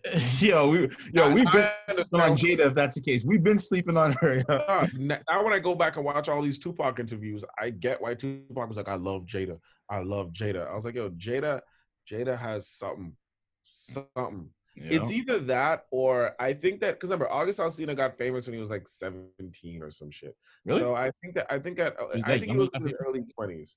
He's been he's been around for like like he's been around since like 2013, maybe. around there 2012 yeah so like in his early 20s so i'll hmm. say this i don't think august alsina has had anybody love him like you know what i mean like everyone in his family has died so me probably had groupies that threw it at him but maybe jada's the first person to actually listen to this nigga and love him you know what i mean so maybe he's looking at it from that standpoint Mm. But That's either up. way man you know, I feel like these celebrities need. Where is their PR person before they do this shit? Well, the PR people are the ones who said, "Oh, Will and Jada are not in, in a in a in a relationship of that kind." Or neither did, or, or or whatever the case may be. That Will Smith did not give his his his, his consent to him to have that relationship, and I think I think I, I think I think Jada said how you know she she denies you know all the statements that he made according to the PR at least. Where's August's PR people before he did this interview? August, what are you gonna talk about? August, don't talk about that. August, don't do it. Like, where are these people coming? Like, I don't, I don't Listen, get if it, bro. He said he wasn't going to talk about it, and then in the middle of the interview, Angela Yee, he started talking. His publicist couldn't do anything during that interview. Yeah, her the PR the PR person was probably in the back, be like, "No, No, the woman like this, like stop. ah, shit. And then she, she gets like a phone call like five minutes later. What the hell? I'm like, listen, I know. I told him. I told him not to say something. Don't something. I, I, I get it. I, uh, Well, shit. ever since um, Jada has refuted what August has said, August has come back and said, no, he's standing by it. He's not backing off. He's like, it happened. He's not backing down. but this is the thing. It's like, listen, I'm not trying to diss August, but I gotta share the blame here. August, you look like a sick puppy. Like, remember that Disney movie, The Fox and the Hound? Yeah. That's what August looks like, like a sick puppy. I'm like, bro, I get it. Like, okay, okay. As much as we're blaming Jada, I just want to last put this, put this, put this energy to August. As you said, bro, you walked in a relationship. You had to ask her man for permission to have sex with her. So you already knew this wasn't a real thing. She has kids. You came in the relationship through befriending one of her children. Then now you're hitting it off with her, you're traveling on vacations with her, you're doing what you want. You also have your own life and your own groupies. Logically, you know this is not a real thing. And it's just like, do you think that she like it's hard enough for a regular girl in this situation to leave her boyfriend or whatever the case is, right? Do you think Jada, who's built an empire with her husband, is gonna leave her husband for August Alsina, who's like a B-rated R&B star? It's just not gonna happen, bro. It's not gonna happen. I, I I don't care whatever she was telling you about the dick you slang and all the shit you was doing. It was never gonna happen, bro. But I just listen. It is what it is. Uh, this will be the first episode of Red Table Talk that I'll watch, or I'll probably just wait until somebody clips the part where she talks about it. They'll send that to me, and I'll watch that. Well, the whole episode is supposed to be about it, so it's gonna be the entire thing. Yeah. I'm actually I'm actually kind of looking forward to this now. Like I've I've only watched one table talk. I can't Yeah. remember what it was. It was it must have been years ago, but a part of me is actually kind of looking forward to this now. I gotta be honest. I'm looking forward to it. I want to hear what she has to say. Everyone's gonna be on like Facebook Live, like, like counting down when it's gonna come on. It's like, who got the link? Who got the link? Yeah, I'm gonna have to watch it too. Still, I'm gonna have to watch it too. It, it's reckless. It's reckless shit, bro. Ah, well, yo, that's it, man. Nothing else really happened this week, man. That's Yeah. that's kind of it. That was that was the last straw, man. I'm looking forward to it. Daniel, there's so many topics that I love to get your opinion on, but I know we've been on this for like two hours, so I'm I'm gonna end it now. But you know what? We'll, we'll have you in for some future episodes. You know what I mean? You want to plug yourself one more time? Yeah, yeah. So first and foremost, thank you guys for having me on this show. It's much appreciated. Uh, been looking forward to this for a very long time. So you know, uh, had to you know come correct on this. So I do appreciate it. Uh, but yeah, uh, like I was saying, you know, um, Core Radio, we normally do it live Fridays, 8:30 p.m. Uh, the COVID situation kind of halted that, but I will be reprising it again very soon. So I'll make sure I'll update everyone on details when it comes to that. But beyond that, um, if you want to catch past episodes and past clips and what have you, um, you can go to SoundCloud. So soundcloud.com slash cool radio CC. Um, YouTube, if you want to see past clips of that, then again, you can go to youtube.com slash cool radio CC. And then follow me on social media at cool radio CC on Instagram, on Twitter, and Facebook. And then if you just want to follow anything like, you know, myself related, then, you know, just follow me on Twitter at DM underscore cool. Uh, follow me on IG at Cool for Thought, and yeah, that's about it. Okay, I like that. I'll have button. everything for Daniel listed down below of all his links so you guys can follow him. So it's a little bit easier for you guys. Boom, easy. Thank you for being on today. It's pretty awesome. So you're our first guest. Yeah, man. Honor, We're guys. gonna- Honor. we have we have somebody else in mind that we want to bring on as a guest as well. We know he's been waiting, but then after that, man, we're gonna open it up to some guests. We've had about Yeah. two seasons of just us. We're gonna open up to guests here and there now that we have Zoom, and we're no longer in the car. Let's clap for not being in the car. hey, there you go. No more car chats. I feel like I'm on drink champs, but like, but nah. So it's def it's definitely gonna be good. Um, we'll let you guys know once we confirm who our next guest is gonna be, and you'll definitely be seeing Daniel in the future as well because we got some, we're gonna have some topics we're gonna we're gonna have to run by. We'll need your opinion on them. And shout out to the defending champion Toronto Raptors. We're definitely gonna get that crown once again in 2020. I I don't do. care. Y'all can put a big ass asterisk on it all you want. That's that championship is ours once again. We're going back to back, like Drake said. You want to show the back of that jersey too? Oh yeah, let me just uh, you know humble brag for a second because you know man's a oh wow. Okay. Man's You have to put it on. queen now, that's all I'm saying. He ain't shit. This guy. So the man has his name and his birth date number on his own jersey. Yep. I've been wanting to do this ever since eighth grade, and I finally did it. Just for our podcast viewers, it, it's the Drake Raptors jersey, but I like it. Yeah, for who can't see it. That black and gold joint, though. Gosh. Hey guys, no, we'll we'll definitely end this. Daniel, if you ever need us on Cool Radio, whenever you start back up, you know I'm ready to come on. It's You been don't even need to ask. It's all. It's a matter of when. I don't because with you it's like you have to use the equipment, right? Yeah. So it's different. Yeah. So you know, whenever whenever you're ready, whenever you guys open up, we'll just we'll take a ride down there. I'm down for that. Let's do it. I'm down for All right. that. I'm- Bye, I'm guys. All right, guys. Peace.